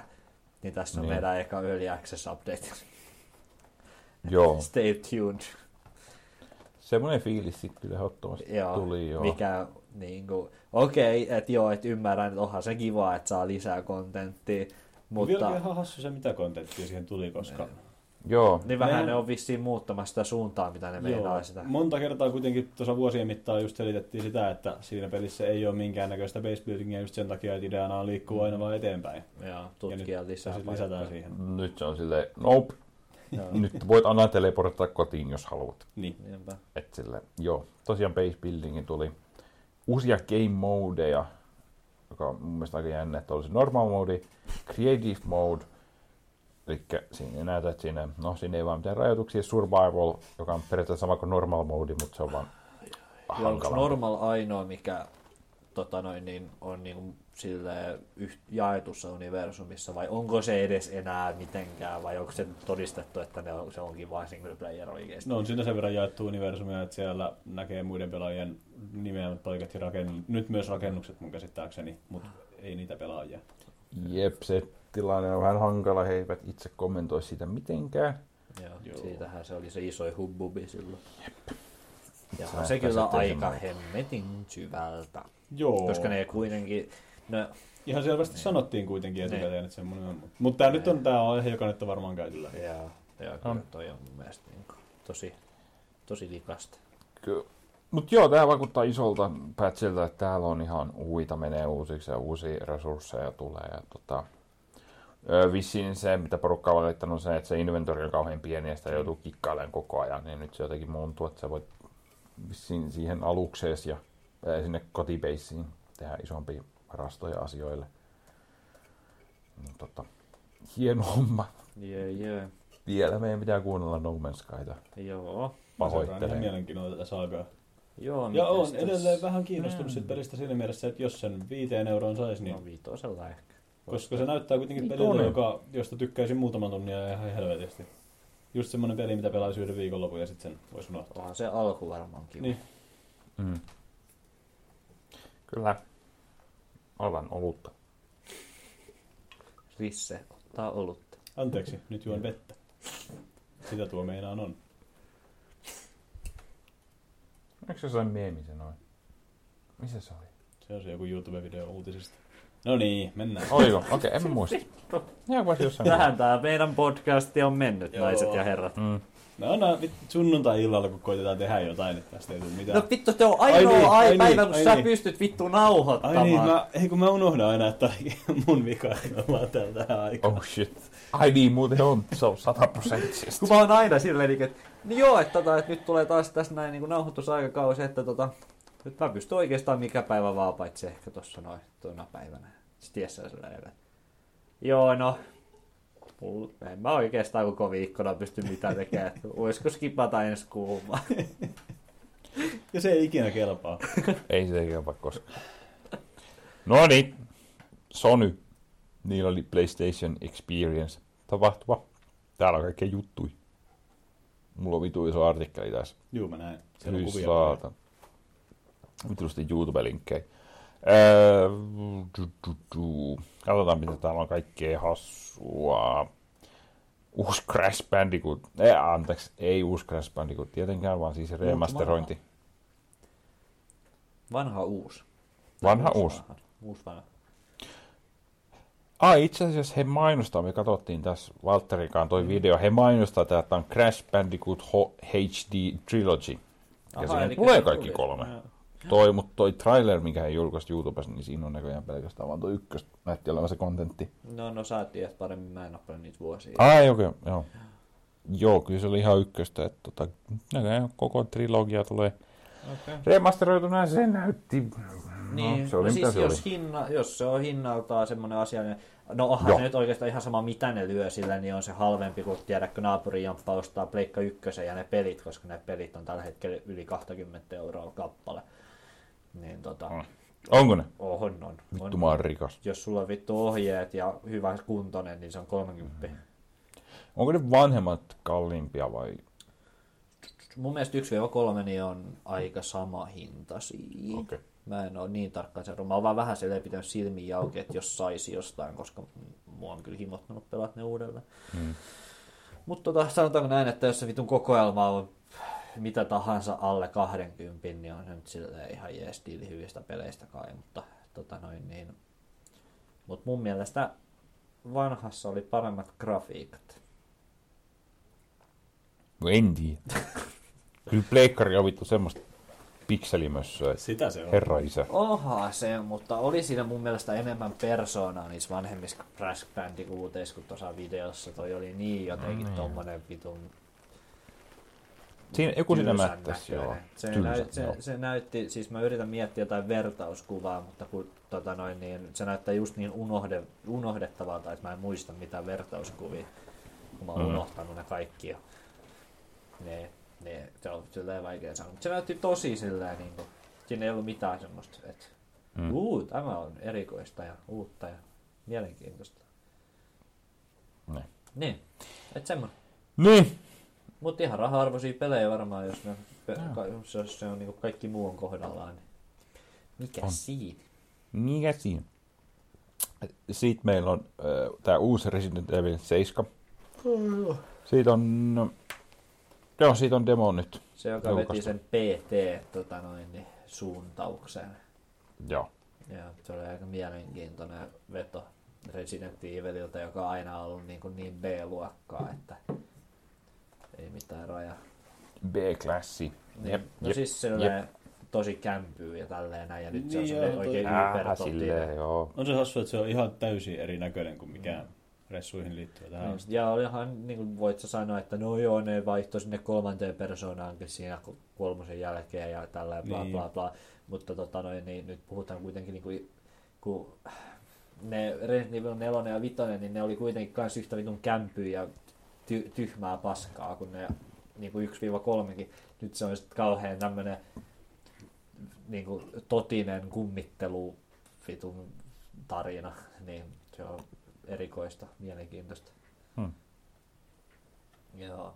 Eikö se ollut muuten Game Awards, kun näyttiin sitä Hideo Kojima uutta peliä? Joo, Death Stranding. Katsotteko ne sen trailin? Joo. En. Mä katsoin, joo. Se oli ihan... Mitä siinä on? Siinä on Guillermo del Toro ja... No. Mads Mikkelsen. Mads Mikkelsen. Ja vissiin Norman Reeduskin jossain. Oliko se siinä trailerissa? Ei se siinä trailerissa ollut. Mutta siis sehän on siinä vanhassa trailerissa tai siinä ekassa. Joo. No, niin onkin. Siis eikö se ole enää se sama tyyppi, mikä on siinä alkuperäisessä trailerissa? Mitä vittua tapahtuu? Vittu teidän kanssa nyt. Siis se nyt ei vaan ollut tuossa uudessa trailerissa, koska se oli siinä ekassa trailerissa. Niin tämä uusi traileri nyt näytti vaan vähän eri osaa siitä. Okei. Niin tämä näytti nyt Mads Mikkelseni. Ja Guillermo del Toro, mikä oli siis... Se oli kyllä. Mä niinku rupesin miettimään, että onko toi vittu Guillermo del Toro? Eikö se niinku ohjaaja? Mitä vittua se tekee, niinku näyttelee jotain vittu hahmoa täällä näin ja juoksee ja vittu joku pauko käy. Mutta sitä ei mun mielestä ollut, sillä ei ollut krediteissä nimeä ollenkaan, että sitä ei tiedä, vaikka se olisi ollut vaan joku tämmönen läppä tähän traileriin. No. Mut siis... Mikkelsen nyt ainakin oikeasti siinä kästissä. Siitä kumputaan kahtottaa kyllä näköjään tämän jälkeen. Joo, ja sit siellä soi vittu retrowave taustalla ja syntikkapoppi. Mut hienoa oli. Ja kyllähän se ihan siisti, että näytti niin kuin kaikki Hideo Kojiman pelit näyttää, mutta mä en tykkää pelata Hideo Kojiman pelejä, niin ei kyllä sillä niin kiinnosta vittuakaan. Mä tykkään paljon enemmän katsoa Hideo Kojiman peleistä trailereita, kun pelas niitä tästä. Se on ehkä joo. Siis mulla on tyyli kaikki Metal Gear Solidit ja paitsi se uusi ja tälleen näin, mutta vittu ihan perseestä niitä on pelata. Ne on kivoja, ne on paskoja pelejä. No ei ne oikeesti, mutta en vaan niistä tykkää. Mut hienot trailerit niissä on ja kaikki tyhmät näytöt ja tommoset kaikki jutut, niin niistä mä tykkään niissä. Joo, se Hideo Kojima saa kyllä hypettää ja näin, että ne saa kyllä... No trailerit on kyllä kivoja. Kyllä mä siitä Metal Gear Solid 5:stäkin, niin kyllä mä vähän siitäkin katoin kaikki trailerit ihan silleen silmät kiiltäen, vaikka mä tiesin ihan tasan tarkkaan, että mä en tuu sit pelistä varmaan tykkäämään. Aivan. Jep, hei. Lisää. Lentävä tulinen valas. Okei. Selvä. Lisää Sony-juttuja. Joo, palataan. PlayStation VR tulee Ace Combat 7. Hieno juttu, hei. Se voi olla ihan hyvä VR-peli. Mulla on joku kakkonen ykkösellä. Pelannut kerran. Tarkistanut, että toimii. Hienoa. Kannatti ostaa. Keräilijä elämä. En muista mitään maksoin siitä. Tää oot kyllä yksi. Se on hyllys. Sitten sä voi pelata, jos haluaa. Kyllä. Last Guardianista tuli joku uusi traileri taas. Se näin. Tulee ensi viikolla. Joo. Joka on niinku... vittu, se juokstaa. Se tulee tämän vuoden puolella ensi viikolla. Mä en ole vieläkään niinku oikeasti hyväksynyt sitä, että se ilmestyy. Niin. Se niinku, että mä pääsin jo yli siitä, että se ei tule ikinä ilmestymään joskus 2008. Ja niin. Sit niinku... Nyt se vaan tulee. Ei voi uskoa. Mä muistin, että se olisi lykätty vielä uudestaan. Mä en ole vieläkään pelannut Icoa. Shadow of the Colossuksen mä oon pelannut, mutta Ico mulla on ollut listalla vielä. Kyllä Last Guardianin pitäisi tulla ensi viikolla. Toivottavasti. Paskaksi sit. Joo. Paskaksi. Toivottavasti on samaa tasoa. Se tulee itsenäisyyspäivänä. Jumalauta. Oho. Aika itsenäistä. Nyt jää tuntematon välistä. No ei mun nyt onneksi paljon. Kyllä tää tälleen on, että nyt on Suomen tärkein päivä sitten itsenäisyyspäivän jälkeen. Meinatteko muuten ihan piruttaa? Tuli mieleen vaan, että itsenäisyyspäivänähän on perinteisesti usein aika isot karkelut tuolla Finwarsin serverillä. En tiedä mistä puhut. Battlefield 1.2 modi, joka sijoittuu talvisotaan, jatkosotaan. 1942 vai? Kyllä. Mut se on just vähän se juttu, että itsenäisyyspäivänä se herää aina henkiin. Okay. Suosittelen vahvasti, jos teillä on 4.2 jossain olemassa, että liitytte kinkereisiin. Eikö se ole ilmanen Originis? Mä en tiedä, saako sitä enää sen jälkeen, kun ne multiplayer-serverit meni alas. Okei, mun mielestä on siellä vielä se. Okei. Mut jos sulla on, niin suosittelen vahvasti. Hyllystä se löytyy, mutta enää ei. Aika jäätävä. Hieno modi. Kyllä. Joo, mä tiedän. Kaikki haluatte kuulla tän, mutta ei hätää. Knäkis tulee kakkososa. Oh yeah. Tää on siis... Oh yeah. Knäk, yes. Yes, knäk. Knäk 2. Mikä? Ihan sama.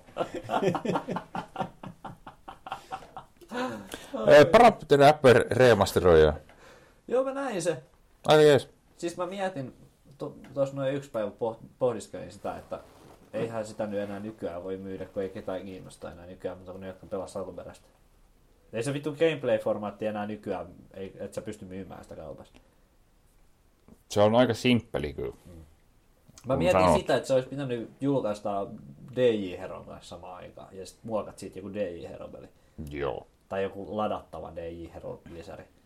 Mutta et sä saa enää rahaa sillä, että sä myyt semmoista peliä, missä sun pitää painaa nappulaa silloin, kun se tulee ruutuun. Ei pelkää sillä gameplayllä. Ei enää niinku, tiedäks, kun Guitar Hero rakensi sen päälle ja sitten vielä Guitar Herokin romahti, niin et sä nyt enää, et sä pysty enää. Joo, toi on kyllä totta. Et voi olla, että ne myy jonkun 1000 kappaleen ihan vaan nostalgiaa ihmisille, mutta ei se kyllä mitään uutta yleisöä tule saamaan. En usko. Mitäs muita Sony-juttuja? Polyphony Digitalilta uusi traileri uudelle Gran Turismolle. Voi joku. Jep. Vissiin, ne on ihan hyviä pelejä kyllä ihmiset. Kyllä pelattu. Kolmonen oli hyvä, sitä tuli aikoinaan pelattua paljon. Mä oon joskus kakkosta vissiin kokeilla. No kun mä oon pelannut vaan ykköstä. Mulla on se hyllyssä. Oho, myykkä. Näin, haista vittu. Mut mun Need for Speed 2, oliskohan Commodore 64. Jumala. Tai Atari 200 jollekin. Ei ne niin vanhoja. Niin, mutta Atari 200 niin, XE jollekin. Näillä tietokoneilla, jotka tuli samoihin aikoihin. Commodore 64. Tai Commodore 120. Need for Speed 2, se on 190-luvulta. Niin, no sit se on Commodore 128. Mut mennään nyt johonkin. En tiedä. Mä haluan eteenpäin asioissa. Ninokuni. Se oli hyvä peli. Piti olla 2C-kasetti. Ninokuni. Ninokuni kakkososa. Jep. Se on. Mikä on siistiä, mutta siinä ei ole Studio Ghibli enää mukana tekemässä välianimaatioita. Niin... Mä omistan 2 kappaletta Ninokunia. Ootko pelannut? Ja kumpikaan niistä ei ole koskaan ollut mun pleikkarin sisällä. No. Miksi sulla on duplikaatti siitä? Ne on eri versioita. Mä ajattelinkin. No ei, ne on molemmat jotain kirppislöytöjä. Se on nyt harvoja pelejä, jotka mä ehkä haluaisin jopa hyllyyn, niin mulla meinaa se vaan digitaalisena. Se on varmaan ainoa peli, minkä mä oon ostanut PSN Storesta. Mulla on niitä 2. Kyllä. Hieno juttu. Mä vihaan JRPGtä. Mä en vihaa mitään genreä niin paljon, mä vihaan JRPGtä. En mäkään niistä tykkää. Miksi sä vittu omistat niitä, jumalauta? En mäkään niistä tykkää. Mä omistan 2 Ninokuni. En tykkää JRPGtä. Laitan yhä, että ne pelit on ihan vaan Studio Ghiblin takia ostamisen arvoisia. Vitu viemo. Mennään eteenpäin. Joo, kyllä. Yakuza 6 tulee joskus ensi vuonna. Tälleen näin niinku ei viiapuuna, mutta Yakuza. Niin. Vähän Yakuza. Maailman ei viiapuin pelisarja ikinä. Joo, sit mennään. Mä odottaa minkälaiset pachinko-fysiikat niissä. Jep. Uusissa. Sit muutama indie-peli täältä kans löytyy. Tästä löytyy Mother Russia Bleeds. Mä oon kuullut tämän. Eikö se ilmestynyt jo? Se varmaan ala, että se on tullut PC:lle tai jonnekin, koska näin nyt mainitteeseen. Sehän on se Hotline Miami-tekijöiden beat'em-up. Ai, okei. Okay. Vittu niin onkin. Sitten siinä on jotakin tyyliä, että sun pitää vetää jotain heroinia koko ajan. Joo, jotain semmoista. Joo, jotakin tämmöistä näin. Se oli joku hyvin synkkä. Joo, sä oot joku venäläinen mafioso ja sit sä vedät silleen, just silleen Hotline Miami-tyyliin jäätävä väkivalta. Se on itse tekijöiltä, niin joo, niin se on jotain yhtä jäätävää. Ja sit sä vedät porukat päitä siellä niin katuu ja jatkat eteenpäin. Yes, sir. Toi jotain Surgeon Simulator VR. Ja se toimii varmaan VR hyvin. Mutta se on hauska, jos siinä jotain, se varmaan toimii nyt niillä touch-controllereilla tai niillä. Joo. Kun se peli kuitenkin muistuttaa alkuperäisenä paljon sitä, mikä se oli se lautapeli, Operation. Joo. Niin on se. Tämä on hauska, että tässä ympyrä melkein jo sulkeutuu, kun päästään takaisin siihen, että sun pitää oikeasti käsipelillä ranklata niitä. Joo. Mm. Pian ne rupeaa myymään semmosia, että sun pitää ostaa semmonen juttu, minkä laitat pöydälle ja sit sä otat sieltä oikeesti. Sillä ei niinku... Mä nyt puhun siitä, että ne alkaa vaan uudestaan myymään Operation. Kyllä, uudella nimellä. Sitten ne on sillä niinku, että vielä realistisempi versio Surgeon Simulatorista. Surgeon Simulator, the board game. The board game. Ei, mutta et sä voi myydä sitä sanaa, the board game, sun pitää sanoa sillä niin niinku... Pitää myydä se silleen... videopelin jatkeena, että vielä futuristisempi vaihtoehto videopelille. Aivan. Ja sit vitun Windjammers tulee uudestaan. Oi Jeesuksen vittu. Miksi? Internet on perseestä. Juu. Tässä oli meidän inputti asiaa. Teillä ei ole mitään sanottavaa. Jep. Okei. Okay. Tää on siis... Me, joo, Redditissä keskusteltiin tästä asiasta. Tää on vitun Child Bomb, joku paska Inside-läppä, ja ne oikeesti näköjään näyttää julkaisevan Windjammersin uudestaan. Se on tullut Neo Geolle joskus vitun. Luetis koska. Joo. Siinä ei tehdä frisbeitä. Mm. Ei siinä. Miksi? Mut eikö se ole se... Miksi? Eikö se ole se vähän niinku arkademainen? On, se on hyvin arkademainen. Se on siis sehän on ihan vitu hyvä peli. Niin vissiin, mut ehkä se ei toimi enää. Ehkä se on tehty 90-luvulla. Vittu. No siis... No siinä on online multiplayer ja ranked matches, joten... ja, no siis kun mä muistan sen, että mä oon joskus aikaisemminkin kuullut tästä. Mut siis eihän siinä niinku... Kyllä se mun mielestä toimii sillä, jos sä mietit jotain Towerfallia tai jotain tämmöisiä pelejä, no joo, niin tämmöisiä indie-pelejä, hyvin yksinkertaisia, yksi ruutu ja sun on kasakavereita, että teette jotain, pelaatte jotain yksinkertaista, vitu Genital Joustin ja näin, kaikkia tämmöisiä tyhmiä pelejä. Rupean pakkopuussiin. Niin niin ne myy tällä hetkellä, semmoiset simppelit pelit, mitä haluat kaverin kanssa pelata sohvalla. Mm. Ne myy taas, ja Windjammers on kyllä siis, en ole koskaan päässyt kokeilemaan, mutta muistaakseni ehkä kerran emulaattorilla. Se on vittu hyvä peli. Eikä ihmisillä ole pääsyä siihen, koska Neo Geot on ihan törkeä sinnoissa. On. Niin, se on kyllä tässä, jos Giant Bomb jutussa sitten seuraan, niin olen kohtanut joskus googlettaa nyt Neo Geo-hommia. Vittu, ei siinä ole mitään vitu järkeä. Niin, jos haluat ruveta keräämään niitä laitteita tai niin, omistaa niitä pelejä, niin se on vittu käsittämätöntä. Se on tosi, mutta ne on aina ollut kalliit. Ne oli silloin julkaisussakin, niin ne oli sitä 500-600. Ja ne pelit niitä satasia. Tosi jännä bisnesidea. Mut siistiä, se on ihan arcade-tason vehkeet kotona. Joo. Sitten tää Horizon Zero Dawn on tulossa helmikuussa 2017, eli aika pian. Aika pian, joo. Mä näin siitä silloin se E3-traileri ja katsoin, että joo, se on olemassa. Voit se nyt hyvältä. Siinä on robotteja. Joo, kyllä mä sitä gameplaytä kattelin ja mä katsoin, että noniin. Se vähän tuntuu semmoinen fiilis, että tää on niinku joku Far Cry, mutta vaan silleen niinku semmosessa Uncharted-tyyppisessä pelimaailmassa. Tai silleen niinku Tomb Raider Uncharted-tyyppinen gameplay, mutta sit se on niinku open world silleen Far Cry-tyyliin. Ehkä näin, joo. Sitten mä todennäköisesti sä menet ja todennäköisesti sä menet jonnekin ja valtaat jotain alueita tai jotain vastaavaa. Ja uutta gameplaytä. Ehkä sä jopa kiipeät johonkin torniin ja saat karttaa jotain uusia paikkoja. Mä oon aika varmaa, että jotain semmoista tullaan tekemään. Sitä kuulla mä ei ole kauheasti Watch Dogs. Siis niin. Me haukuttiin se silloin ihan niinku ryttyyn. Te haukuitte. Mä väitän yhä, että se on ihan mielenkiintoisen näköinen ja hyvän näköinen. Siis me haukuttiin se ihan ryttyyn, mutta mä oon jälkeenpäin muuttanut mun mieleni siitä. Kyllä. Koska mä kuulin, että se on oikeasti itseironinen. Ja mä en pystynyt uskomaan, silloin kun mä näin ne ekat trailit, mä en pystynyt uskomaan, että se olisi millään tavalla itseironinen. Mä luulen, että mä olin ihan tosissaan niinku tekemässä siltä näyttävää peliä. Onneksi mä en hyvältä tee rinkirunkkuu viimeksi, koska mä oon ollut koko ajan sitä mieltä, että se näyttää ihan vitu hyvältä. Mut joo, se ne hauskalta. Mut ne veti ihan niinku läpällä sen, niinku, että ne itsekin tietää, kuinka idiottaa ne vitu. Aika täyskäännös se ykkösen jälkeen. Kyllä. Joo, mut joo, nyt mä oon niinku ihan niinku mielenkiintoistunut. Mulla on Watch Dogs 1, pleikkari 3 hyllyssä ja ei ole koskaan ollut mun pleikkarin sisällä. Mä sain sen näyttiksen mukana ilmaiseksi ja annoin pois ilmaiseksi. Joo, siellä se on mun hyllyssä. En ole koskaan käynyt pleikkarin sisään. Kyllä. Juu, ei siinä. Sitten toi iso juttu vielä tohon loppuun, eli uusi Last of Us. Joo. Part 2. Te et ole vieläkään sitä pelannut. Mulla on se jossain puolessa välissä ollut nyt puoli vuotta. Ai jaa.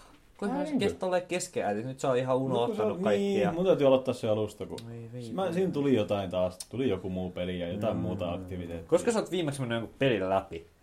Mä menin Witcher 1 syksyn läpi. Ja kesällä mä menin pari peliä. Jamppa, kyllä. Aika moni jamppa. Sanotaanko näin, että mun tekisi mieli olla tosi innoissani, koska jee Last of Us ja bla bla bla. Mut toisaalta se tuntui niin kuin sulkevalta tarinalta. Ja mun mielestä, sanotaan näin, että mä tiedän, miten ne pystyy tekemään siitä jatkoa. Mutta mä en tiedä, haluuks mä. Mä niin kuin luulen, että, se. Että se tarina, minkä ne halusi kertoa, on kerrottu. Ja musta tuntuu, että kun sillä oli hyvin selkeä pointti sillä, niin kuin, tai mä yritän puhua spoilaamatta mitään, mutta sillä oli hyvin selkeä pointti, mitä ne yritti sanoa sillä pelillä, silleen, niin kuin, että sä pystyt siinä lopussa olemaan silleen, että okei, niin kuin ymmärrän, mitä halusit niin kuin kertoa minulle tällä Naughty Dog, kiitos tästä kokemuksesta, näin, thank you, goodbye. Mm. Niin musta tuntuu, että se halpenee, jos siitä on silleen, niin että ja 3 vuotta myöhemmin niin, tyyppinen, niin mä pelkään, että se halventaa sitä pointtia. Oi, kyllä ihan oikeasti joo, se voi halventaa sitä niinkin. Et musta tuntuu, että voisi pelillisesti olla yhtä hyvä ja tarinallisestikin se voi olla yhtä hyvä, mutta musta tuntuu, että se, niin kuin se emotionaalinen isku ja se pointti ja ne teemat, niin mun mielestä ne saattaa kärsiä jopa. Niinpä. Siitä jatko-osasta, että se mua vähän huolestuttaa. Mutta kyllä ihmiset oli ihan siis 100% hypessä jo pelkästään siitä ajatuksesta, että jatko. Ja kyllä mäkin joskus silloin, kun mä sen pelin eka kertaa pelasin, mä olin se, että vittu mä haluan nähdä tätä lisää, kiitos joo. Mutta nyt kun mä oon päässyt vähän niin kuin ylittää siitä alkuperäisestä hypestä, niin nyt musta vaan tuntuu siltä, että ehkä se pitäisi jättää rauhaan se.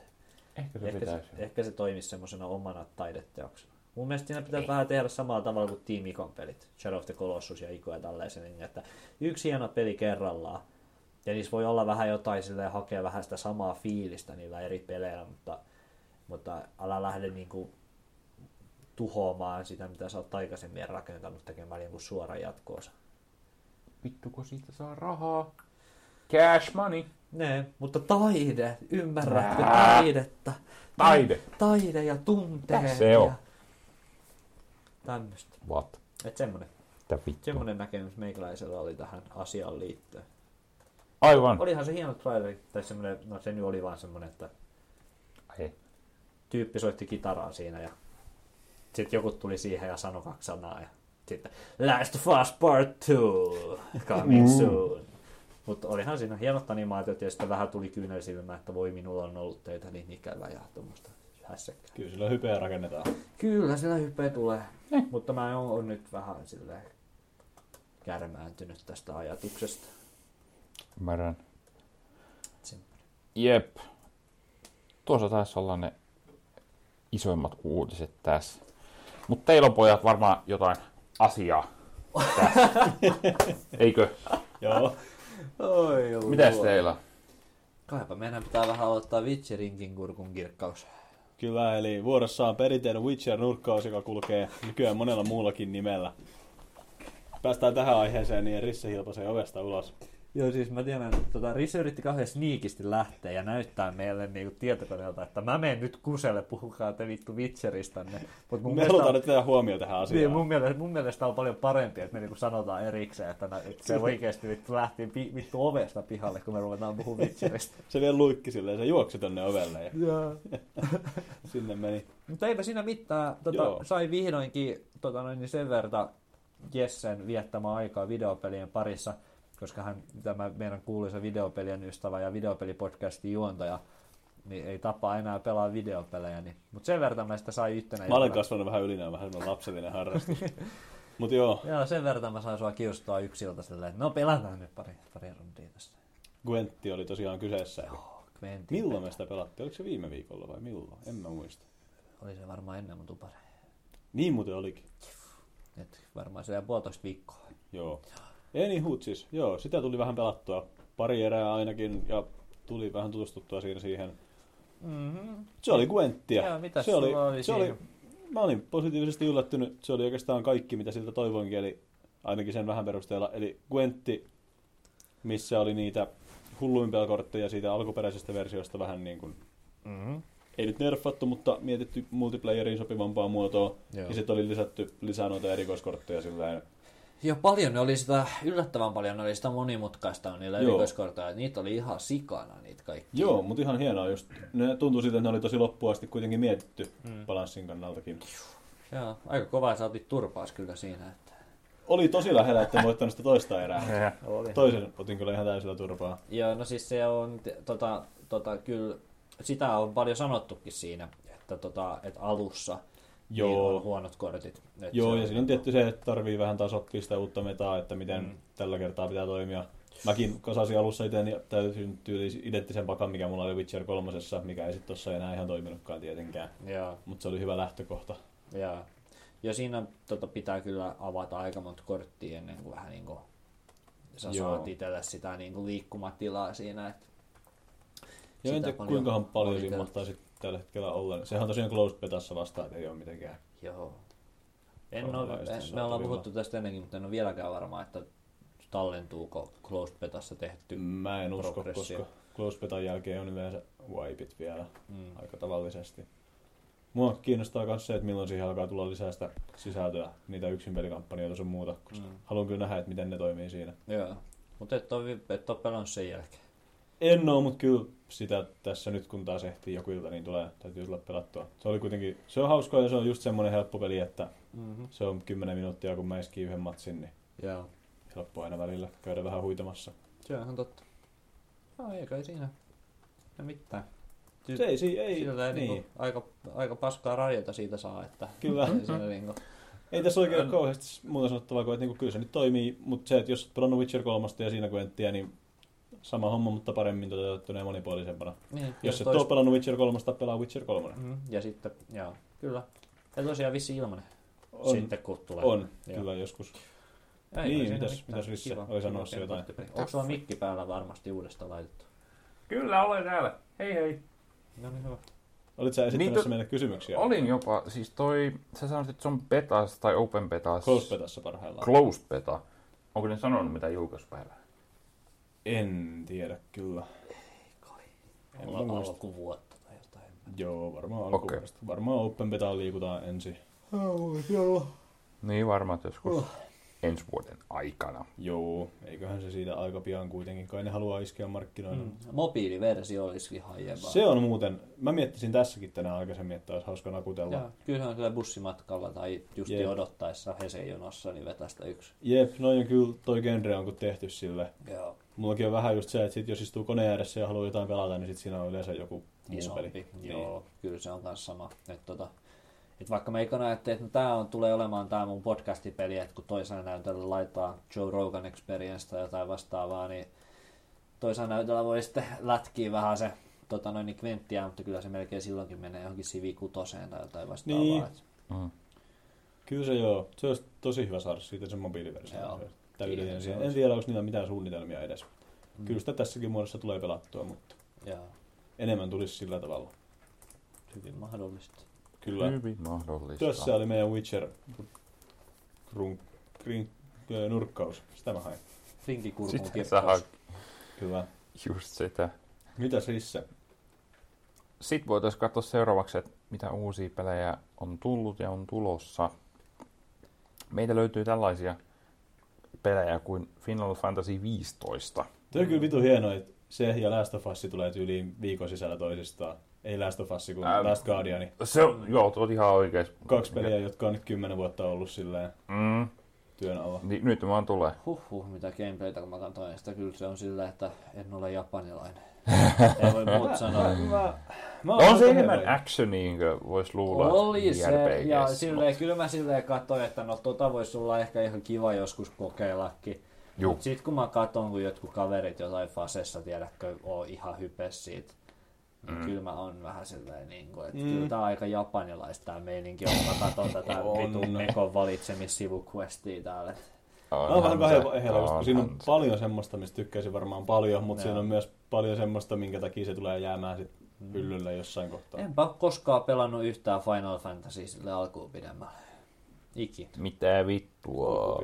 No en mäkään hurjasti kyllä. Se teetään vaivaa. 4. Me ei olla tommosia... Vitu Risse. Niin. 14 tuli pelattua jonkun verran sitä MMORPGtä. Se oli ihan hauska, mutta en mä tiedä kuvastiko sekään sit Final Fantasyita niin kauheasti. Että mä oon jotain niitä SNES-juttuja vähän kokeillut ja joo, niitä jotain niitä pleikkari-juttuja ehkä pikkusen. Ei. Me ei nyt ehkä ole taas oikeat ihmiset puhumaan tästä pelistä. No ei oikeastaan, mutta siis onhan toi niinku ihan erinäköinen toi 15 ja silleen. Että sillä ihan veikeitä, mutta ei mua kyllä siis ne näyttää vieläkin kaikki jotain vitun poikabändin jäseniltä ja sitten ne menee siellä jossain vitu avoautolla ja jossain vitu aavikolla. Ei vittu, se on se. Mä rakastan sitä osaa ainakin siinä. Se näyttää niin hauskaa. Poikabändi vetälee avoautolla. Kun on Bromance-tarina, missä ajellaan vaan roadtripillä ympäri maailmaa. Niin. Kaikilla on täydellisesti geelatut hiukset, vaikka ne olisi ollut viikon jossain Saharassa ilman ruokaa. Käsittääkseni ihan vitun iso maailma, siis niin kuin vitun iso maailma. Ja sitten siinä on vissiin fast travelia on vähän jotenkin kikkaillen tehty, että siinä pitää oikeasti yleensä ajaa paikasta toiseen, mitä mä arvostan suunnattomasti. Joo, mutta sitten jos se vitu ympäristö, mitä siellä on, niin näyttää siltä, mitä mä oon nähnyt, niin ei siellä ole yhtään mitään mielenkiintoista nähtävää siellä ajelussa. Niin, no se on vissiin aika tyhjä. Niin. Ei siinä ole mitään, se on kiva sen kerran, kun se joudut ajaa 10 minuuttia johonkin kaupunkiin, että sä pääset fast travelilla sinne, missä haluat.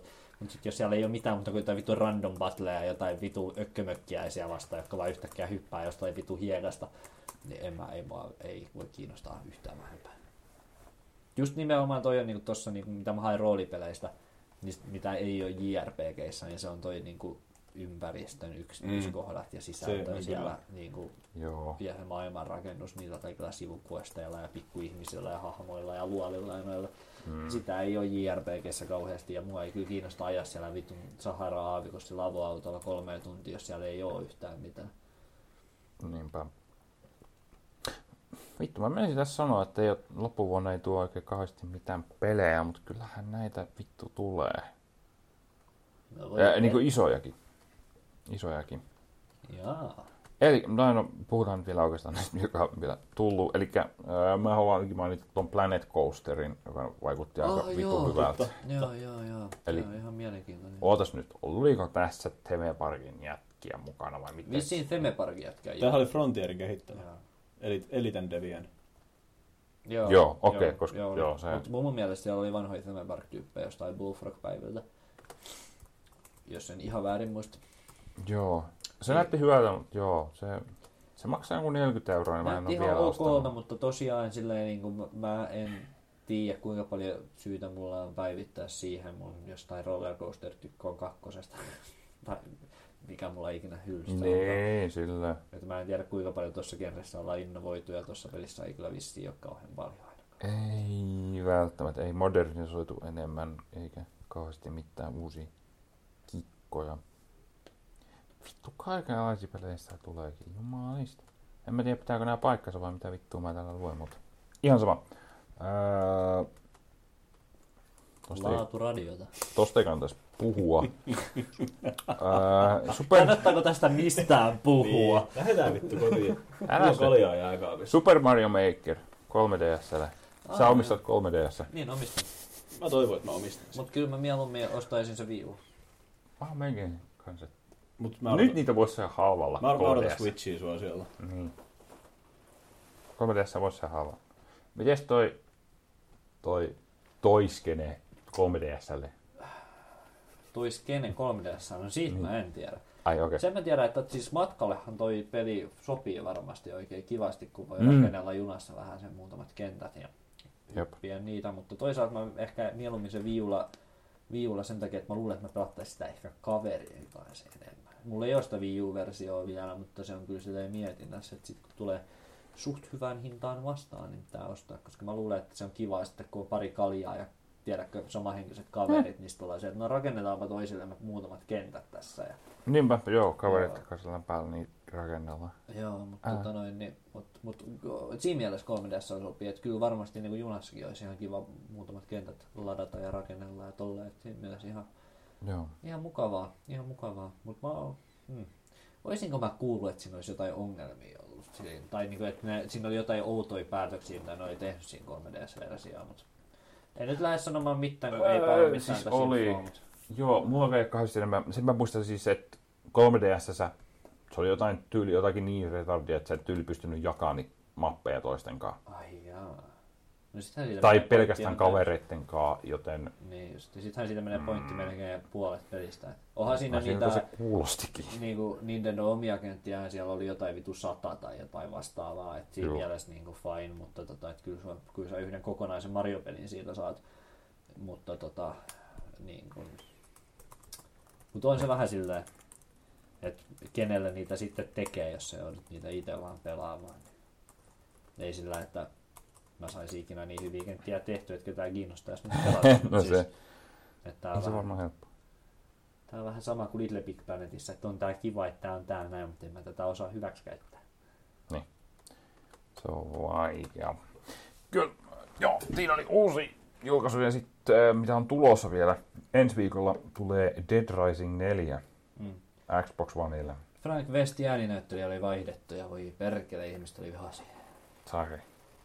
Piduttaa niin kauheasti. Mm. Siitä oli joku adressikin pystyssä niin kuin kaikesta muustakin maailman asiasta. Change.orgista löytyi. Jep. Oliko se vaan boxille vai? Vaan Xboxille joo. Mm. Niin on edelliset. Mutta se oli vissiin muutenkin vähän sellainen, että siitä oli aika ja rajat otettu täysin pois, just, mikä oli vähän niin kuin osa koko pelin pointtia. Ja tosiaan Frank Westin ääninäyttelijä oli vaihdettu ja tällainen, niin fanit on vähän silleen, niin että no mikä... Aikarajat on kyllä yksi maailman paskimpia mekaniikkoja. No on joo, ja en mäkään niin kuin Dead Rising-fani ole, mutta se aikaraja on vähän niin kuin aika iso osa sitä vitun peliä. Mm. Se on vähän niin kuin aika oleellinen osa sitä, että minkälainen peli se on. Mm. Että se on, niin kuin, kyllä mä niin kuin ymmärrän sen turhautuminen. Ne. Totta. Joo. Et. Totta. Mut joo. Mä en tiedä luinko mä oikein vai... alkaako oikeesti Walking Dead 3? Joo. Ensi viikolla. Olisiko se ollut ensi viikolla? Ai mut niin, ihan nyt siis... Tai siis ihan nyt. Mä en oo vielä pannut sitä Michellää vai mikä se on. En mäkään. Piti ostaa sekin tarjouksista, mut unohdin. Ja. Mut se kolmoskausi näytti kyllä ihan... Trailerin katoin ja se näytti tota... Mä katsoin sen teaserin vaan. Mut sit Riderissa näkyy ehkä vähän enemmän sitä, että olisiko ne nyt tosiaan jopa vähän päivittänyt sitä hengenhäkin. Animaatiot näytti vähän sulavammilta, mikä on ihan vitu hieno homma. Joo, hyvä juttu. Joo, jos tarina on samaa tasoa kuin edelliset kaksi, niin mikä siinä ihan yes shittiin. Mä en tiedä, alanko mä pikkuhiljaa olemaan yli siitä. Pikkuhiljaa. Se oli tossa noin niinku vuosi sitten, silloin kun Wolf Among Us oli niinku tulilla ja tälleen näin, niin mä olin sillä, että ei nää teltejä ja tää formaatti on niinku se, että tää on se mun juttu. Mä olen formaatin suhteen muuten, mutta mä olen niin kova zombie-elokuvien ja zombie-viihteen fani, että kyllä toi Walking Dead tulee kyllä. Mua melkein eniten, sehän erittäin. Kun mä en sit taas ole enää yhtään zombie-ihminen. Että mä pääsin siitä jo ylittää. Mulla on ollut se vaihe nyt lähemmäs 10 vuotta päällä. Niin. Joo, no mä pääsin siitä pois jossain vaiheessa, ei enää. Mutta se näytti se traileri tosiaan silleen, ainakin sen perusteella ihan lupaava, ehkä näytti vähän, että on semmoinen... Koitetaan palata siihen ykkösen tunnelmaan. Ja siis Walking Dead tietty pisteet siitä, että se ehdottomasti käsittelee zombi-apokalypsessa niitä piirteitä, mitkä on mulle kaikista mielenkiintoisempia. Niin, siinä mielessä. Ja kyllä tosiaan, kyllä tämäkin varmaan pitää pelata. Siis kyllä silleen, niin kuin, mulla on niin iso kontakti jo niihin hahmoihin ja siihen hahmoon nyt vissiin tässä vaiheessa. Että se alkaa jo olemaan aika lähellä sydäntä sillä, että en mä voi niinku sitä jättääkään tähän. Mulla on figuurikin siitä. En tiedä pongasiksi siellä mun figuurihyllyllä. Siellä on pikku Clementa, siellä on pikkuinen pistooli, siellä on pikkuinen vasara ja sitten siellä on verta naamaa. Se maksoi enemmän veriversiä. Ei maksanutkaan, ne maksoi saman verran, hämmönen ei-verinen ja verinen versio. Eikö sä saa tartunnaa siitä? Verestä. Vaikka se oma veri? No kyllä lähellä on aika usein on verit naamalla. Eikö se? Siis... Vai jos tulee limakalvaa. Niin.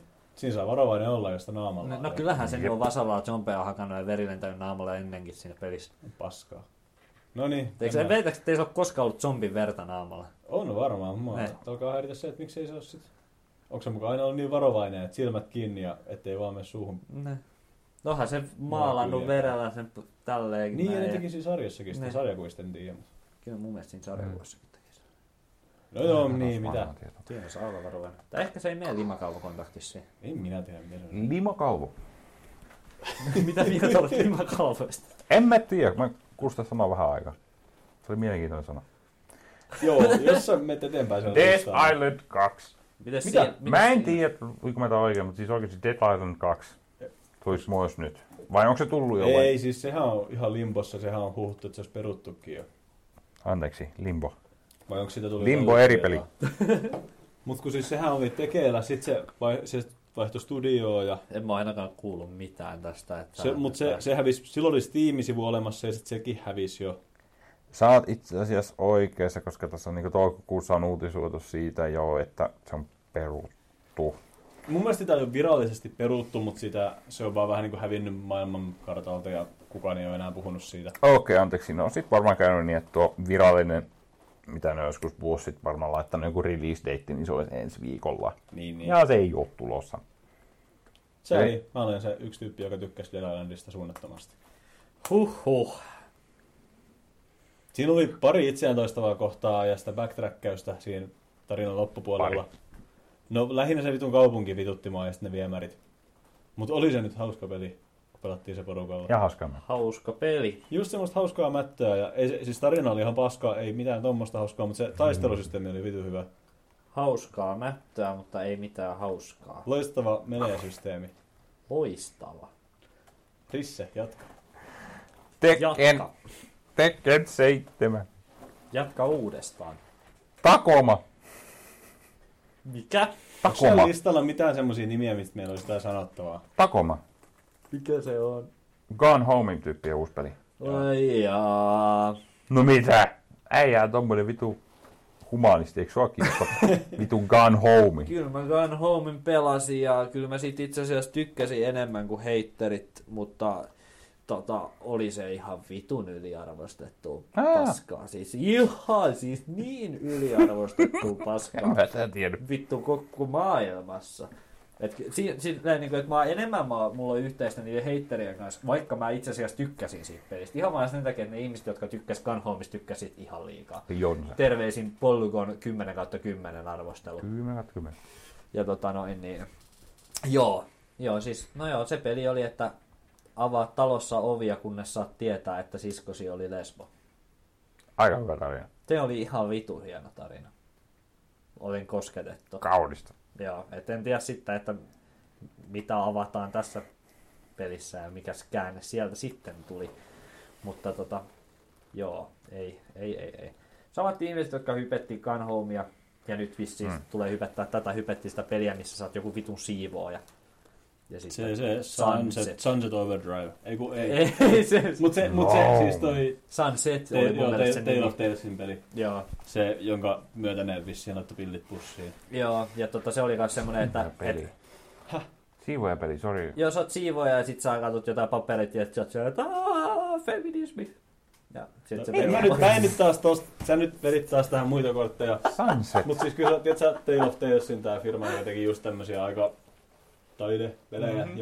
Ja se oli just tommonen, että kun ne ihmiset, jotka justiin Gone Homea tituleerasi, että 10/10 maailma on muuttunut, koska Gone Home, niin ne kans niinku yritti parhaansa mukaan myydä ihmisille Sunsettia, mutta se ei vaan niinku menestynyt yhtään millään tavalla. Mutta kauheasti ne sitä yritti puskea ihmisten kurkusta alas. Mutta ei vaan ihmisiä kiinnostanut. Ja se oli vissi aika paska peli, se Sunsetti. Niin, oli Gone Homeikin, mutta 10/10. Ei, siinä mä tykkäsin Gone Homesta, mutta olisi aika paska peli. Nari, vittu. No mites uusi Styx sitten? Oi vittu, se voisi kyllä olla kova. Mä puhuin sitten. Ai vittu, se myöhästyi, voi paska. Ai jaa. Joo, sillä oli kans alkuperäinen release date nyt, mutta ne pisti sen first quarter ensi vuonna. Joo, ei siinä mitään. Mä silloin hypetin teille sitä ykköstä, jos muistatte jossain kästissä.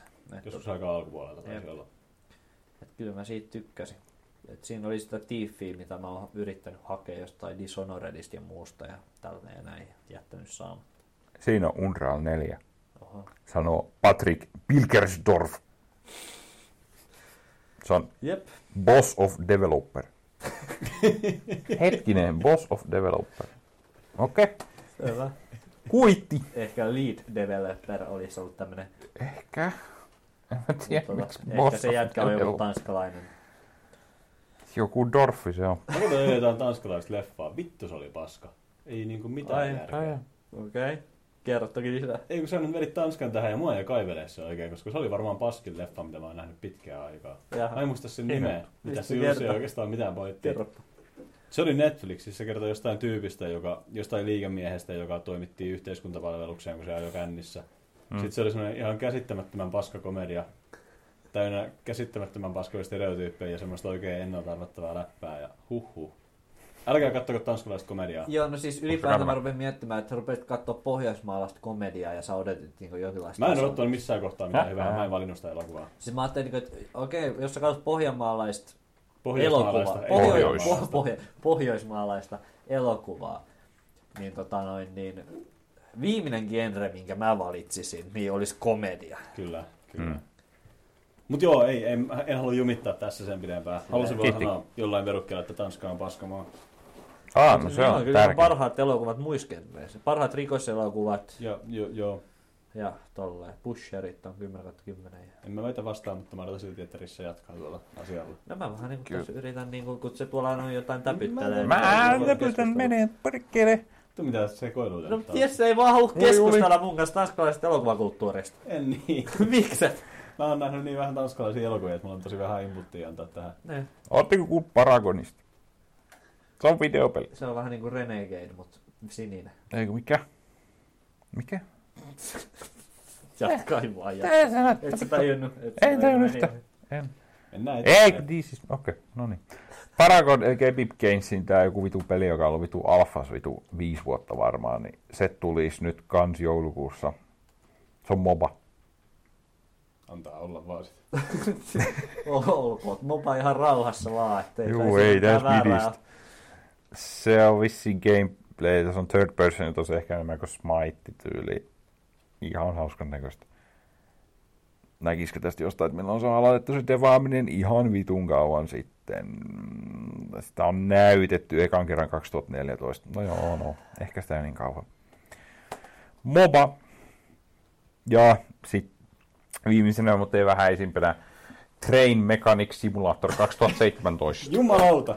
Mä tiedän, mulla ei ole mitään lisätietoja. Onko samat tekijät kuin Car Mechanic Simulator?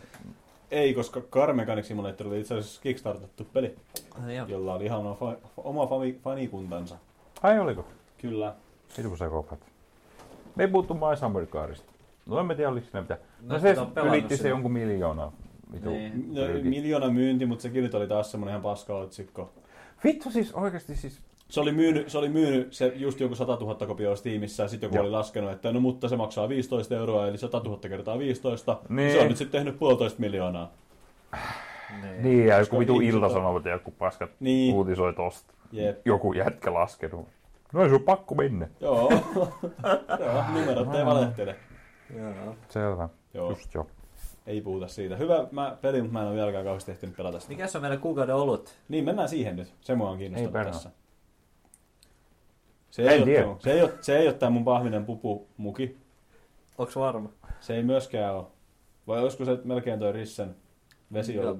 Toi vesiolut oli hyvin mielenkiintoinen kokemus. Se oli siitä jännä, että se ei tosiaan. Joo. Se oli olutta, joka maistui vedellä. Ja siis mä olin oikeesti yllättynyt, että miten vähän makua sä voit laittaa olueeseen. Sillä ei vielä kutsua sitä lain mukaan olueeksi. Ja nyt mä rupes kiinnostamaan, että mikä on lain mukaan olutta. Niinpä. Missä menee raja? Risse, mitä siinä on prosentteja? 5,4, eli tää ei olisi mitään niinku kevyt. Niin jos te haluatte tämä, joo, okei. Joo, kyllä toi oli kiehtova tapaus. Cubanero. Fuerte. Kuka siinä on kannessa? Kannessa. Olisiko siinä herra Cubanero Fuerte? Jack Cubanero.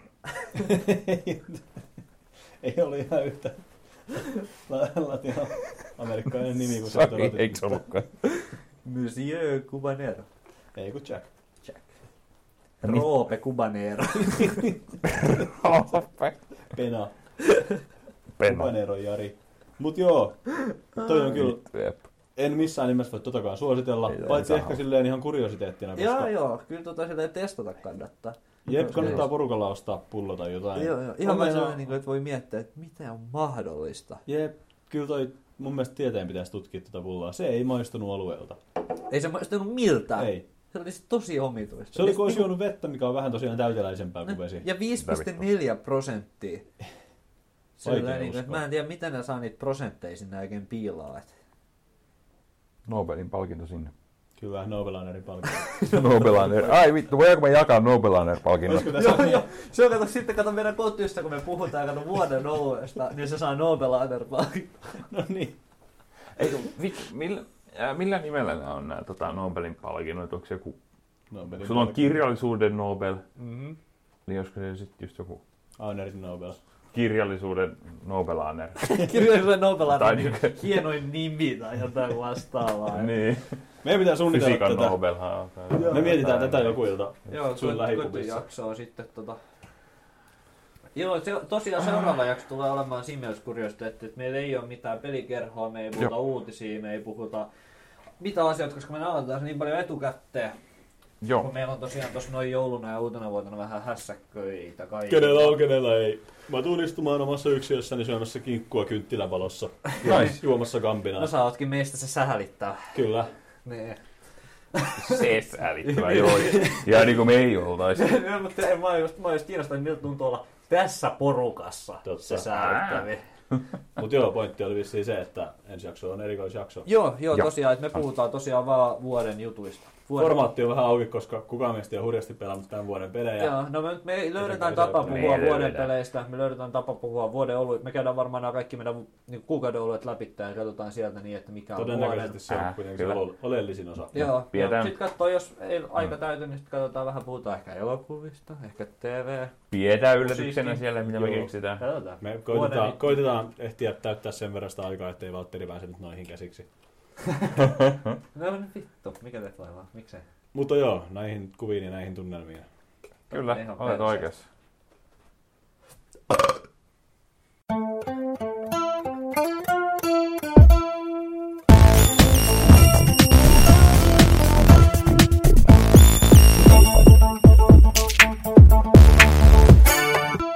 Mun Metroid-muistiinpanot täältä. Koska nyt alkaa Super Metroid-keskustelu. Mitäs Jesse, kun sä oot kaikista eniten meistä pelannut tätä mestariteosta? Varsinkin kun sä sanoit, että nyt sä aiot erityisesti panostaa, kun viime kerralla sä et ollut pelannut, ehtinyt pelaamaan sitä meidän peliä, niin sitten sanoit, että nyt ei kyllä kehtaa niin, kahta viikkoa olla. Mä ottaa joo, lässyt sinä.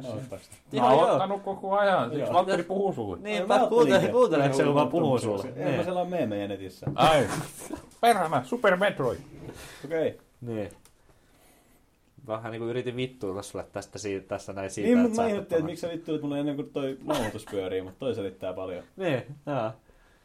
Kyllä. Koska muuten me ollaan ylimmät ystävät silloin, kun se ei pyöri. Okei. Semmoinen kuva sulla on meistä. Kyllä. Kyllä. Joo. Joo, niin ei mitään, mistäs me aloitetaan. Risse on siellä muistiinpanoja. Mä haluaisin sanoa ihan alkuun, että kyllä se peli on yllättänyt mua monella tapaa. Siinä on ollut tässä viimeisen 20 minuutin aikana, kun sä oot pelannut sitä. Paljon elementtejä, joita mä en odottanut.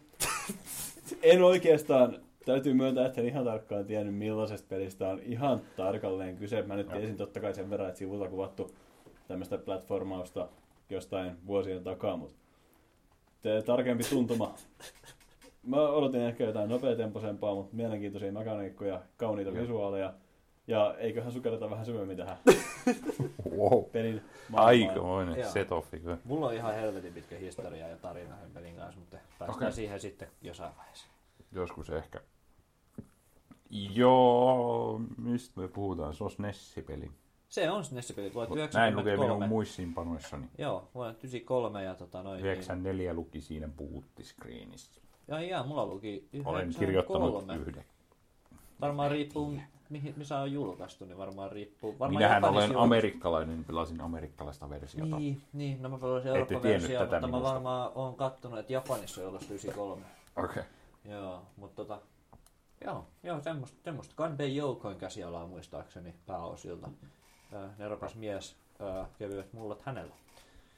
Ja semmoista. Mä olen hieman ehkä... Hei, valaisepä nyt oikeastaan, puhutaan vielä vuosista, eli jos puhutaan SNES-aikakaudesta, niin toi 93-94, mitä se on SNES-i? SNES tuli 92. Okei, se on aika siellä varmaan parasta aikaa. Joo, ja siinä mielessä se oli viimeinen noista Super Nintendon pyhästä kolminaisuudesta, eli Super Mario World, Link to the Past ja Super Metroid. Ne on ne että jos sä meinaat Super Nintendoa pelaat, niin ne on ne niinku pakolliset. Ja niin se oli niistä mun mielestä viimeinen, että sitä vähän mietittiinkin, että tulipas myöhään. Niin, se on vähän. Mutta niin kuin ollakseen semmoinen lippulaiva kuin mitä se on, mutta niin. Se on myös teknisesti kaikista vaikuttavin ja yksi vaikuttavimpia pelejä koko koneelle ja mun mielestä vieläkin teknisesti vaikuttavia. Joo. No joo, jos ei teknisesti, ainakin graafisesti oli kyllä hyvin tehty pikseligrafiikka on aina siis ihan 5-5. Se näyttää ihan loistavaa. Se näyttää paljon paremmalta kuin nämä nykyajan nämä wannabe-pikselipelit, jotka on tehty paremmalla teknologialla, vaan silleen vanhan näköiseksi. Ja toi on tehty vanhalla teknologialla, mutta silti se näyttää paremmalta. Kyllä. Se on ihan siis parhaimmillaan ihan uskomattoman hyvän näköistä shittiä. Joo, ihan totta.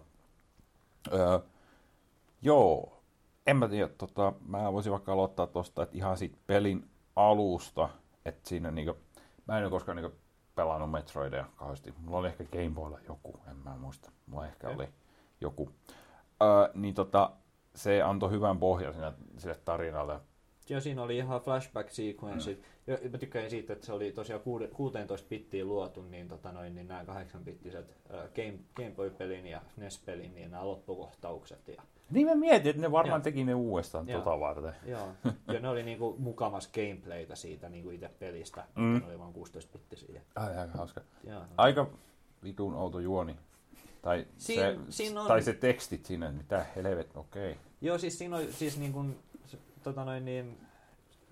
yksi varhaisimpia tommosia pelejä, missä oli oikeasti noinkin deep juoni. Tai silleen, että se, varsinkin, että se juoni tuli esille silleen niin kuin gameplayn mukana ja silleen siinä pelissä, että sun ei tarvinnut ohjekirjasta lukea, että lohikäärme on varastanut prinsessaa. Ja siinä on niin kuin yllättävän monimutkainenkin sit loppujen lopuksi juoni ja sit niin kuin, sitä ruvettiin pohjustamaan aika varhaisessa vaiheessa, jos sai Ysärin puolesvälissä, niin sarjakuvilla ja tommosilla kaikilla mangaa tuli ja tommoista noin juttuja, mikä...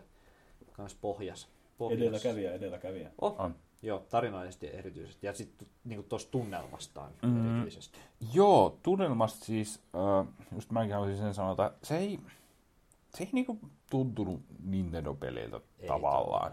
Se on niinku elokuvamainen enemmänkin jopa. Joo, sehän ottaa hirveästi just jostain Alienista ja tuommoista.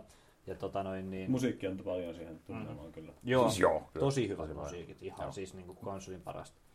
Ja maailman parasta. Ja niin, nämä on paljon samanlaisia asioita, sanotaan niin kuin Metroid 1:stäkin esille, mutta Super Metroid on niin kuin vielä enemmän ja paremmin ja vaikuttavammin. Että kyllä siinä ykkösessäkin teoksi jotain noita elementtejä oli, mutta ei se ole niin kuin läheskään niin kuin vaikuttava edes niin kuin kontekstissa. Että vaikka sitä Metroid 1:stä lähdetään vertaamaan NES-peleihin, niin ei se ole siinäkään kontekstissa yhtä vaikuttava kuin Super Metroid verrattuna Super Nintendo-peleihin. Se oli, se on tosi hurja taideteosia. Just se atmosfääri ja se, niin kuin, se tunnelma on niin vahva. Se on niin vieläkin toimii sillä, että kun sä pelaat sitä jossain pimeässä huoneessa, niin tuntuu, että sä olet siellä avaruusaluksessa, mikä on silleen niin 25 vuotta vanhalla pelillä niin aika vaikuttavaa. Että. On. Joo, että toi... Gameplaystä kanssa niin sen verran, että niin siinä alussa ei varsinaisesti ole mitään tutoriaalia, koska ei ton ajan pelissä yleensäkään ollut tutoriaalia, mutta ei se kyllä tarvitsekaan. Ei. Siinä tavalla ohjataan sitä pelaajaa kumminkin. Tosin siinä on semmoisia elementtejä, että jos sulla ei ole ohjekirjaa, niin se ei opeta sulle, miten sä teet tiettyjä liikkeitä. Huomasin tämän kyllä. Joo, se on aivan totta. Siinä on muun muassa seinähyppy. Mikä on ei ihan pakollinen, mutta lähestulkoon pakollinen, jos sä haluat päästä sen pelin läpi. Ja niin sitä ei opeteta. Mun mielestä sitä opetettiinkohan sitä edes ohjekirjassa, miten se tehdään. Se on ihan vitu vaikea tehdä. Se on semmoinen, että jos sä nytkin menet, niin laitat walkthroughin päälle, niin monet niistä sanoo, että että seivaa ennen kuin sä menet tähän paikkaan, koska jos sä feilaat yhden platformerin kohtauksen täältä näin, niin sit sun on pakko tehdä wall jumpeja 3 ja se on melkein mahdotonta ratkaisuja. Sitten siellä on taas semmoinen super jumpi, missä sun pitää vain tietää, että sun pitää olla ekana nämä nopeusjuoksumissaappaat, sitten sun pitää juosta niillä pitkän matkaa ja sitten sun pitää painaa alaspäin pohjassa samalla, kun painat juoksunappulaa ja sitten painaa hyppynappulaa, niin sitten se tekee semmoisen superhypyn. Niin se on taas pakko tietää. Muistaakseni pakko tietää, että sä pystyt menemään siinä pelissä eteenpäin, ja se on semmoinen, että jos ei ole ohjeita, niin vähän paskanakki, että mistä sä rupeat tietämään semmoista. Joo, kuulostaa kyllä siltä, joo. Tähän vittu. Jep. No muutenkin toi hyppiminen ja toi, en tiedä, mulla ainakin tuntuu olevan hyppimisessä vähän vaikeuksia. Se ehkä vähän, se leijuu, se hyppää se. Mä pelasin. En pelannut puhelimella, pelasin PC:llä. Näppäimistö, okei. En. Xbox-ohjaimella, joka ehkä oli ihan niin kuin kukaan ei tietäisi, mutta se D-pad on ehkä niin maailman paskin keksintö. Se on ihan totta. Joo, se ei kyllä tommoseen ehkä. Paitsi jos, niin sulla on Xbox 360 ohjaajan. Joo, siis joo. Xbox One olisi ehkä ollut edes vähän... Onko siinä vähän parempi? Siinä on edes pikkasen parempi. Ja pleikkarilla olisi ollut parempi, jos olisi jaksanut laittaa sen siihen. Se on muuten totta. Mutta joo, jotenkin se hyppiminen tuntuu, että se ei ole kauhean tarkkaan, mutta se voi johtua mun D-padista ehkä. Voi olla. Ei se ole... ei ole siis mariotason hyppimiset todellakaan, mutta ei ole oikeastaan tarkoituskaan olla, koska siinä loppujen lopuksi sitä pikselitarkkaa hyppimistä aika vähän. Joo, silleen onneksi. Joo. Niin. No joo, tosi pikselitarkassa hyppimisessä on se ongelma, että se pelaaja-hahmo on aika iso. Se tuntuu, että se vähän tuntuu ihan vähän olemaan just sen takia. Vaikempi hyppää, kun törmäsi kaikkea koko ajan, mutta mut joo, jos niitä hyppimistä ei ole paljon, niin ei sinne sitten. Kyllä. Onko on muita elementtejä siellä, mitä haluaisit mainita? Eipä oikein. No, sä tiedät enemmän, että sille, miten tämä, no siis termi Metroidvania, eli oliko näissä NES-peleissä niitä elementtejä? Siis SNES Castlevaniassa? Vai niin, Metroideissa me ensin, mutta totta kai Castlevaniassa. Siis Metroidit on jo aina ollut, tai niin kuin, Metroid on se, joka ton keksi ton systeemin. Ja sitten se, minkä takia se Castlevania siihen liitettiin, niin oli se, että Symphony of the Night otti hirveästi noita elementtejä noista vanhoista Metroid-peleistä. Ai, se oli siellä, okei. Joo, ja sitten siitä se syntyi se Metroidvania-konsepti, koska sitten kun Castlevania ja Symphony of the Night oli niin helvetin iso juttu, niin sitten tiedäks indie-pelit ja muut alkoi sitten niinku käyttää sitä, ja sitten siitä tuli semmoinen subgenre. Mutta Metroid oli oikeastaan ensimmäinen, joka harrasti että palataan alueisiin useampia kertoja ja niin etsitään tavaroita ja sit vittu pitää pommittaa joku vitun pikseli jostain toiselta puolelta kenttää ja sitten rullata sieltä läpi. Ja se on niinku juttu, mikä sun pitäisi vaan osata tehdä jostain syystä. Se on ehkä se elementti, mistä mä kaikista vähiten tykkään tuossa pelissä. Se on joo. Mutta sitten ei voi valittaa, koska se on siis design-elementti. Jotkut tykkää. Jollekin se on se juttu. Ja mä kunnioitan sitä munaa tehdä tuommoinen peli. Niin kuin. Mutta itse niin mulla on jäänyt se peli miljoona kertaa kesken, koska ei vittu siis niin kuin ilman walkthroughta. Samalla tavalla kuin vanhat point and click pelit, niin en mä niin kuin jaksa vaan niin kuin vääntää sitä ilman walkthroughta enää. Kun ei mulla ole aikaa vittu siihen, että mä kokeilen joka ikistä vitun pikseliä. Joo, sitten mä mietin, en kauhean pitkälle siinä päässyt, mutta siinä kartassa ei varmaan ole mitään mahdollisuutta merkata mitään. Ei, muistaakseni ainakaan. Koska se varmaan helpottaisi ihan vitusti, koska sitten pitää muistaa, että tässä ruudussa oli sellainen ovi ja semmoinen este. Joo, se on ihan totta. Se on helpottaisi paljon. Joo, mä tein nyt tällä kertaa silleen, että mä oon nyt tosiaan 10 vuotta peliä pelannut ja... niin on mä mun mielestä joskus mennyt läpi ehkä jonkun semmoisen tyypin kanssa, joka niinku osasi sen ihan niinku alusta loppuun ulkoa. Ja sen jälkeen en ole koskaan koskenutkaan muuta kuin silleen yrittänyt pelata välillä ja sitten se on just jäänyt johonkin vitun tyhmään kohtaan ja ei pidä.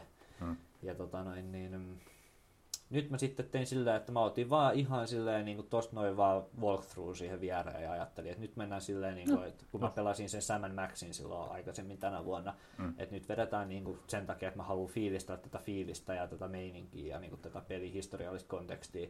Ja että nyt mä haluan vaan lukea, että minne mun pitää mennä, enkä vittu pyörii niinku sokkona täällä näin niinku 4 tuntia. Ja niin mulla oli ihan helvetin kivaa nyt pelata sitä uudestaan. Mä luulen, että mä menen sen varmaan läpi asti nyt tässä näin niin tuon walkthroughin kanssa, koska mä oon nyt melkein puolesvälis jo sitä. Mä oon nyt 2 kertaa sitä pelannut ja mä oon melkein puolesvälis jo sitä, kun mä vaan katon, että minne mun pitää mennä. Ja se on ollut ihan vitun kivaa. Mun mielestä se on vanhentunut ihan helvetin hyvin se peli, yhtä elementtiä lukuun ottamatta, niin mun mielestä se on vain niin yksinkertaisesti ihan sikakiva pelata ja tosi tunnelmallinen ja niin kuin uraa uurtava peli kaikin mahdollisin puolin. Tarinaltaan ja maailman suunnittelultaan ja taiteeltaan ja grafiikaltaan ja gameplayltaan ja roolipelielementit on hienoja, mitä se hahmo kehittyy niin kuin ajan myötä ja mitä enemmän niitä salaisuuksia sä löydät, sitä vahvemmaksi sä muutut, kyllähän sä oot enemmän kaikkia juttuja. Sitten se, miten sä pelaat sitä peliä, niin se muuttuu, mitä niin kuin enemmän sä, niin kuin, mitä pidemmälle sä pääset niin kuin ihan täysin, koska se sun ase, siihen tulee kaikkia niitä uusia voimia ja sun pukuus tulee uusia voimia ja siis koko se, niin kuin, se peli tuntuu ihan erilaiselta siinä niin kuin loppupuolella ja se on mun mielestä, niin kuin, ei tuommoista oikeastaan ollut tohon aikaan niin kuin muissa peleissä ja se on sikavaikuttavaa. Ja mulla on ollut ihan helvetin kivaa kyllä sen pelin kanssa. Mulla on kyllä tietty semmonen bias mulla, että itse asiassa se oli melkein Super Metroidin syytä, että mä aloin kerää retropelejä. Ah, yeah. Joo, okay. Se oli semmonen juttu, että tosiaan joskus 2005-2006 niin alkoi ekaa kertaa ottaa osaa erilaisiin internetyhteisöihin, niin kuin, jotka oli videopeleihin liittyen. Ja siellä sitten tuli keskusteltua ja seurattua ja katseltua videoita ja luettua artikkeleita. Juh. Ja sitten siellä siihen aikaan niin oli erittäin suuressa kuuluisuudessa kaikki top 10 listat ja kaikki tämmöiset, niin silloin kun oltiin vielä, tätä aikaa elettiin, niin kukaan ei tiennyt, että mikä on parasta ja kaikki luki top 10 listoja ja kaikki luki näitä tämmöisiä kaikkia. Listoja ihmiset tykkäsivät listoista paljon. Ne oli parasta. Kyllä. Ja niin silloin mä tajusin, että hei vittu, että onpa paljon pelejä, että mitä mä en ole koskaan pelannut. Että kun ei ole ollut, kun tiedätkö, Sega Mega Drive, Pleikka 1 ja Pleikka 2, että vittu mä oon missannut paljon hyvää tavaraa. Niin ja sit mä rupes kiinnostaa ja mä otin osaa niihin keskusteluihin ja siihen yhteisöön ja sanoin, että hei vittu, pakko se on ostaa niin joku tämmönen vähän vanhempi vehje ja päästä vähän kokeilemaan ja testailemaan tätä touhua. Jep.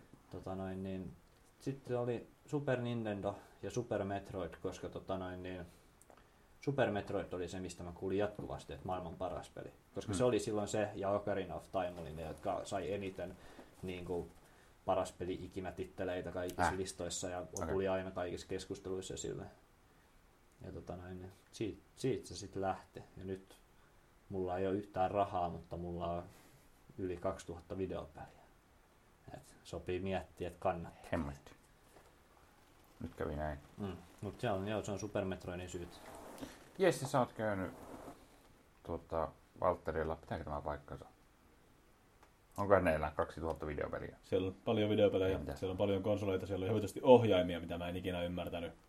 No kaikki niitä pitää käyttää. Siellä on myös paljon, sanotaan näin, että Valtteri järjesti tämmöiset pienet juhlat tuossa, oliko tää viikko takaperin. Ja kun mä itse astelin sinne asuntoon sisälle siinä vaiheessa, kun juhlat oli jo hyvässä käynnissä, tuli itse vähän myöhässä, niin siellä kuunneltiin pienyydeltä Battletoadsin soundtrackia. Mua pyydettiin laittaa se soimaan. Joo, ei nyt mennä siihen sen enempää. Niin, mua pyydettiin laittaa se soimaan. Mutta joo, ei tosiaan Jesse ei edes meinannut käydä toisessa huoneessa, missä on kans kaksi. Siellä oli actionia kesken. Missä oli vielä lisää ja sitten siellä oli sä et kattonut vaatekaappeihin, niissäkin on... Unohdin vilkaista siellä. Mulla on 10 vaatekaappia ja 2 niistä on vaatteita, että lopuissa on sitten videopelejä. Okei. Super Metroid. Joo, yksi kappale hyllystä. Aika kallis peli muuten nykyään, hinnat nousi tosi paljon. Se on tosi haluttu nimittäin. Joutuu varmaan pelkästä kasetista varmaan maksamaan 4,50. Tää? Ajaa. Se on paljon rahaa. Laatikolla varmaan 100. Mikä versio sulla on? Pelkkä kasetti. Joo. Mutta silloin 2006-2005 niin ei ollut vielä kupla näin paisunut. Niin. Se oli 20 suurin piirtein. Vähän yli. Joku. Mikä diili? Jep. Joo.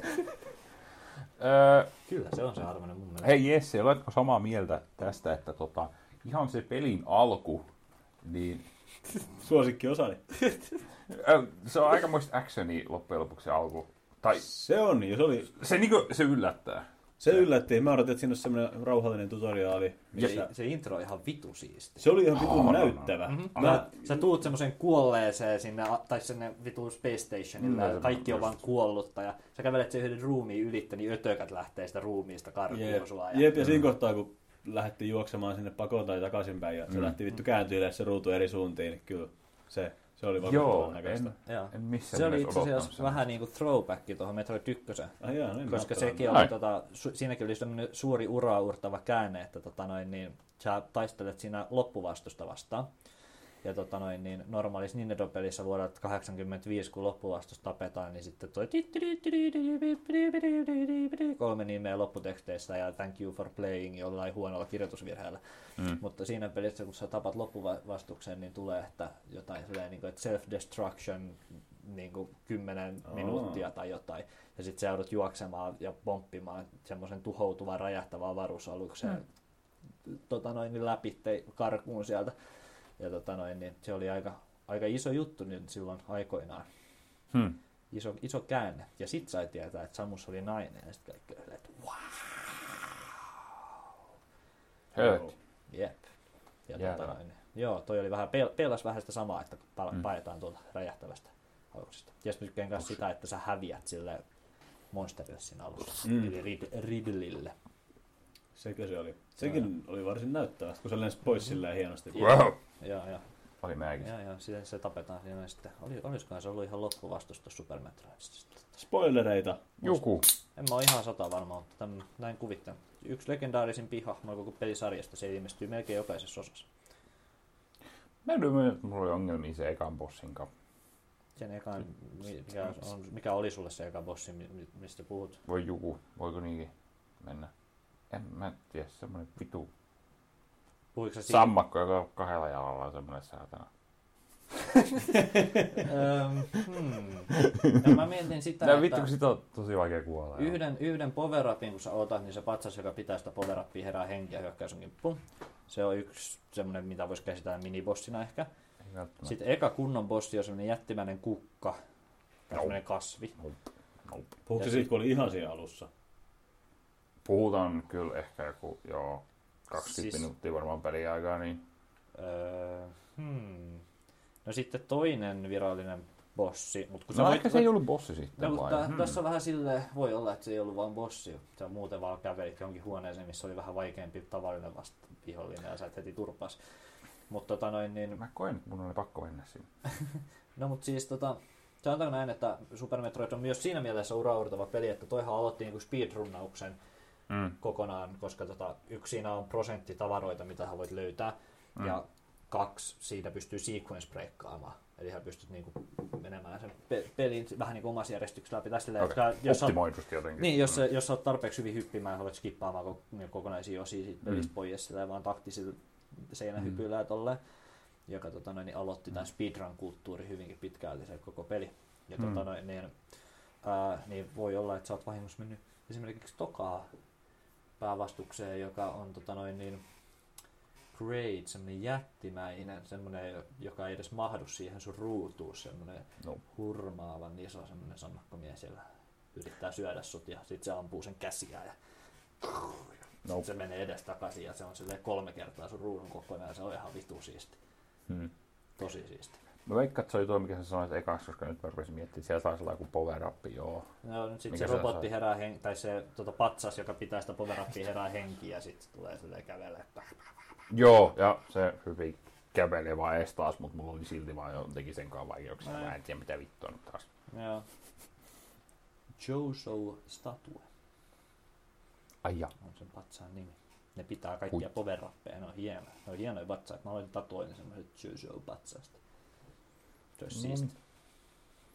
No se. Mikä mulla muita muistinpaneja? Mun mielestä ei. Joo.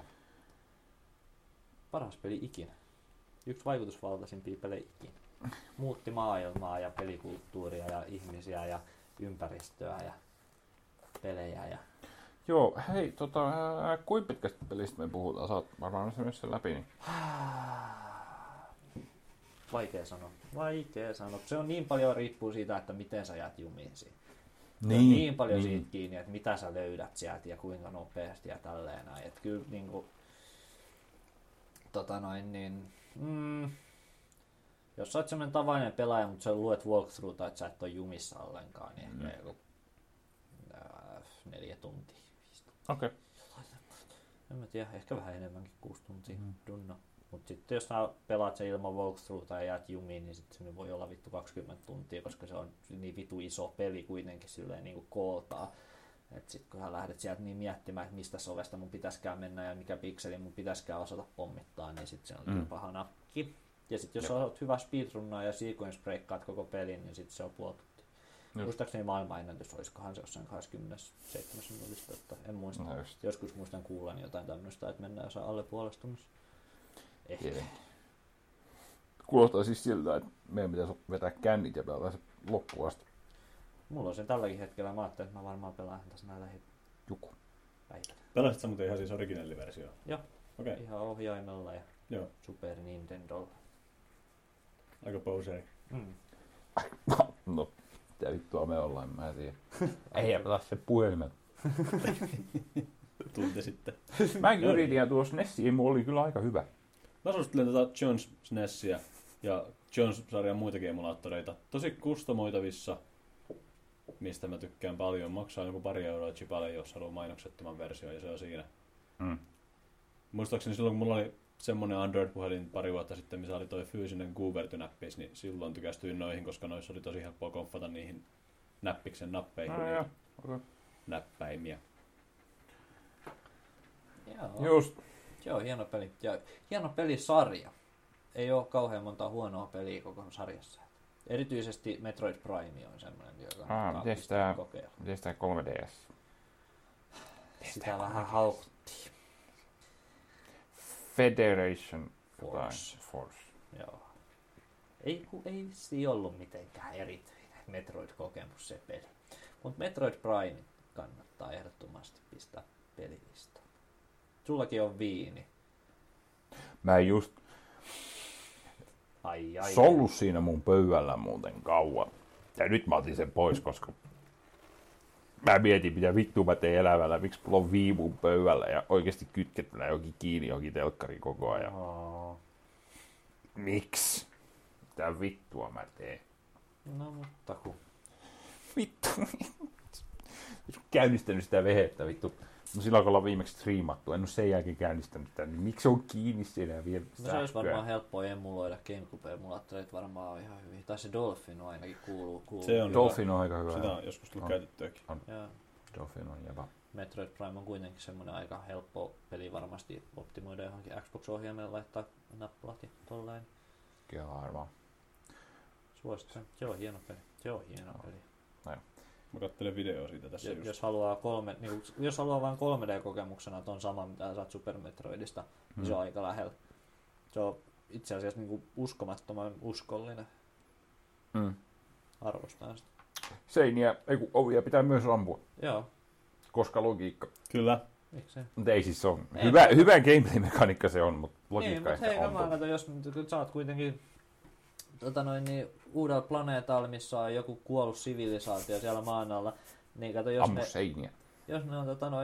ne on esimerkiksi energiaolentoja, niin jos ne koskettaa sitten niitä, sen edes sitten saamut siellä sun energiaplästerillä, että sä saat ne auki. Ruudissa on energia. Koska sussa ei ole.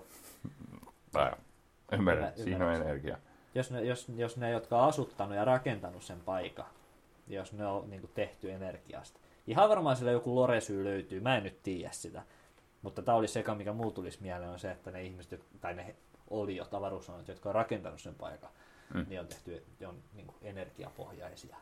Ja näin kosketuksella avaavat niitä ovia sitten. Ja erilainen energia erilaisiin oviin, että eri ihmiset pääsee ja tällä näin. Tuommoista systeemiä. Niin sit kun sä oot siellä, niin sä oot tietenkin sillä sun energiaplästerillä niitä. Nyt. Mulla oli täydellinen vitsi, miten se toimii enää. No se olisi toiminut silloin 20 minuuttia sitten, kun Valtteri aloitti ton äskeisen monologinsa. Älä sä vittu dissaa siellä mun monologeilla, sä et ole vittu edes pelannut koko peliä, saatana.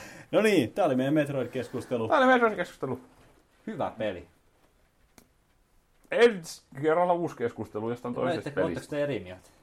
Ei, se oli puhuttava. Mä oon jotenkin tykästynyt tohon SNES koko genreen tässä viime aikoina ja mä vähän pelottaa se.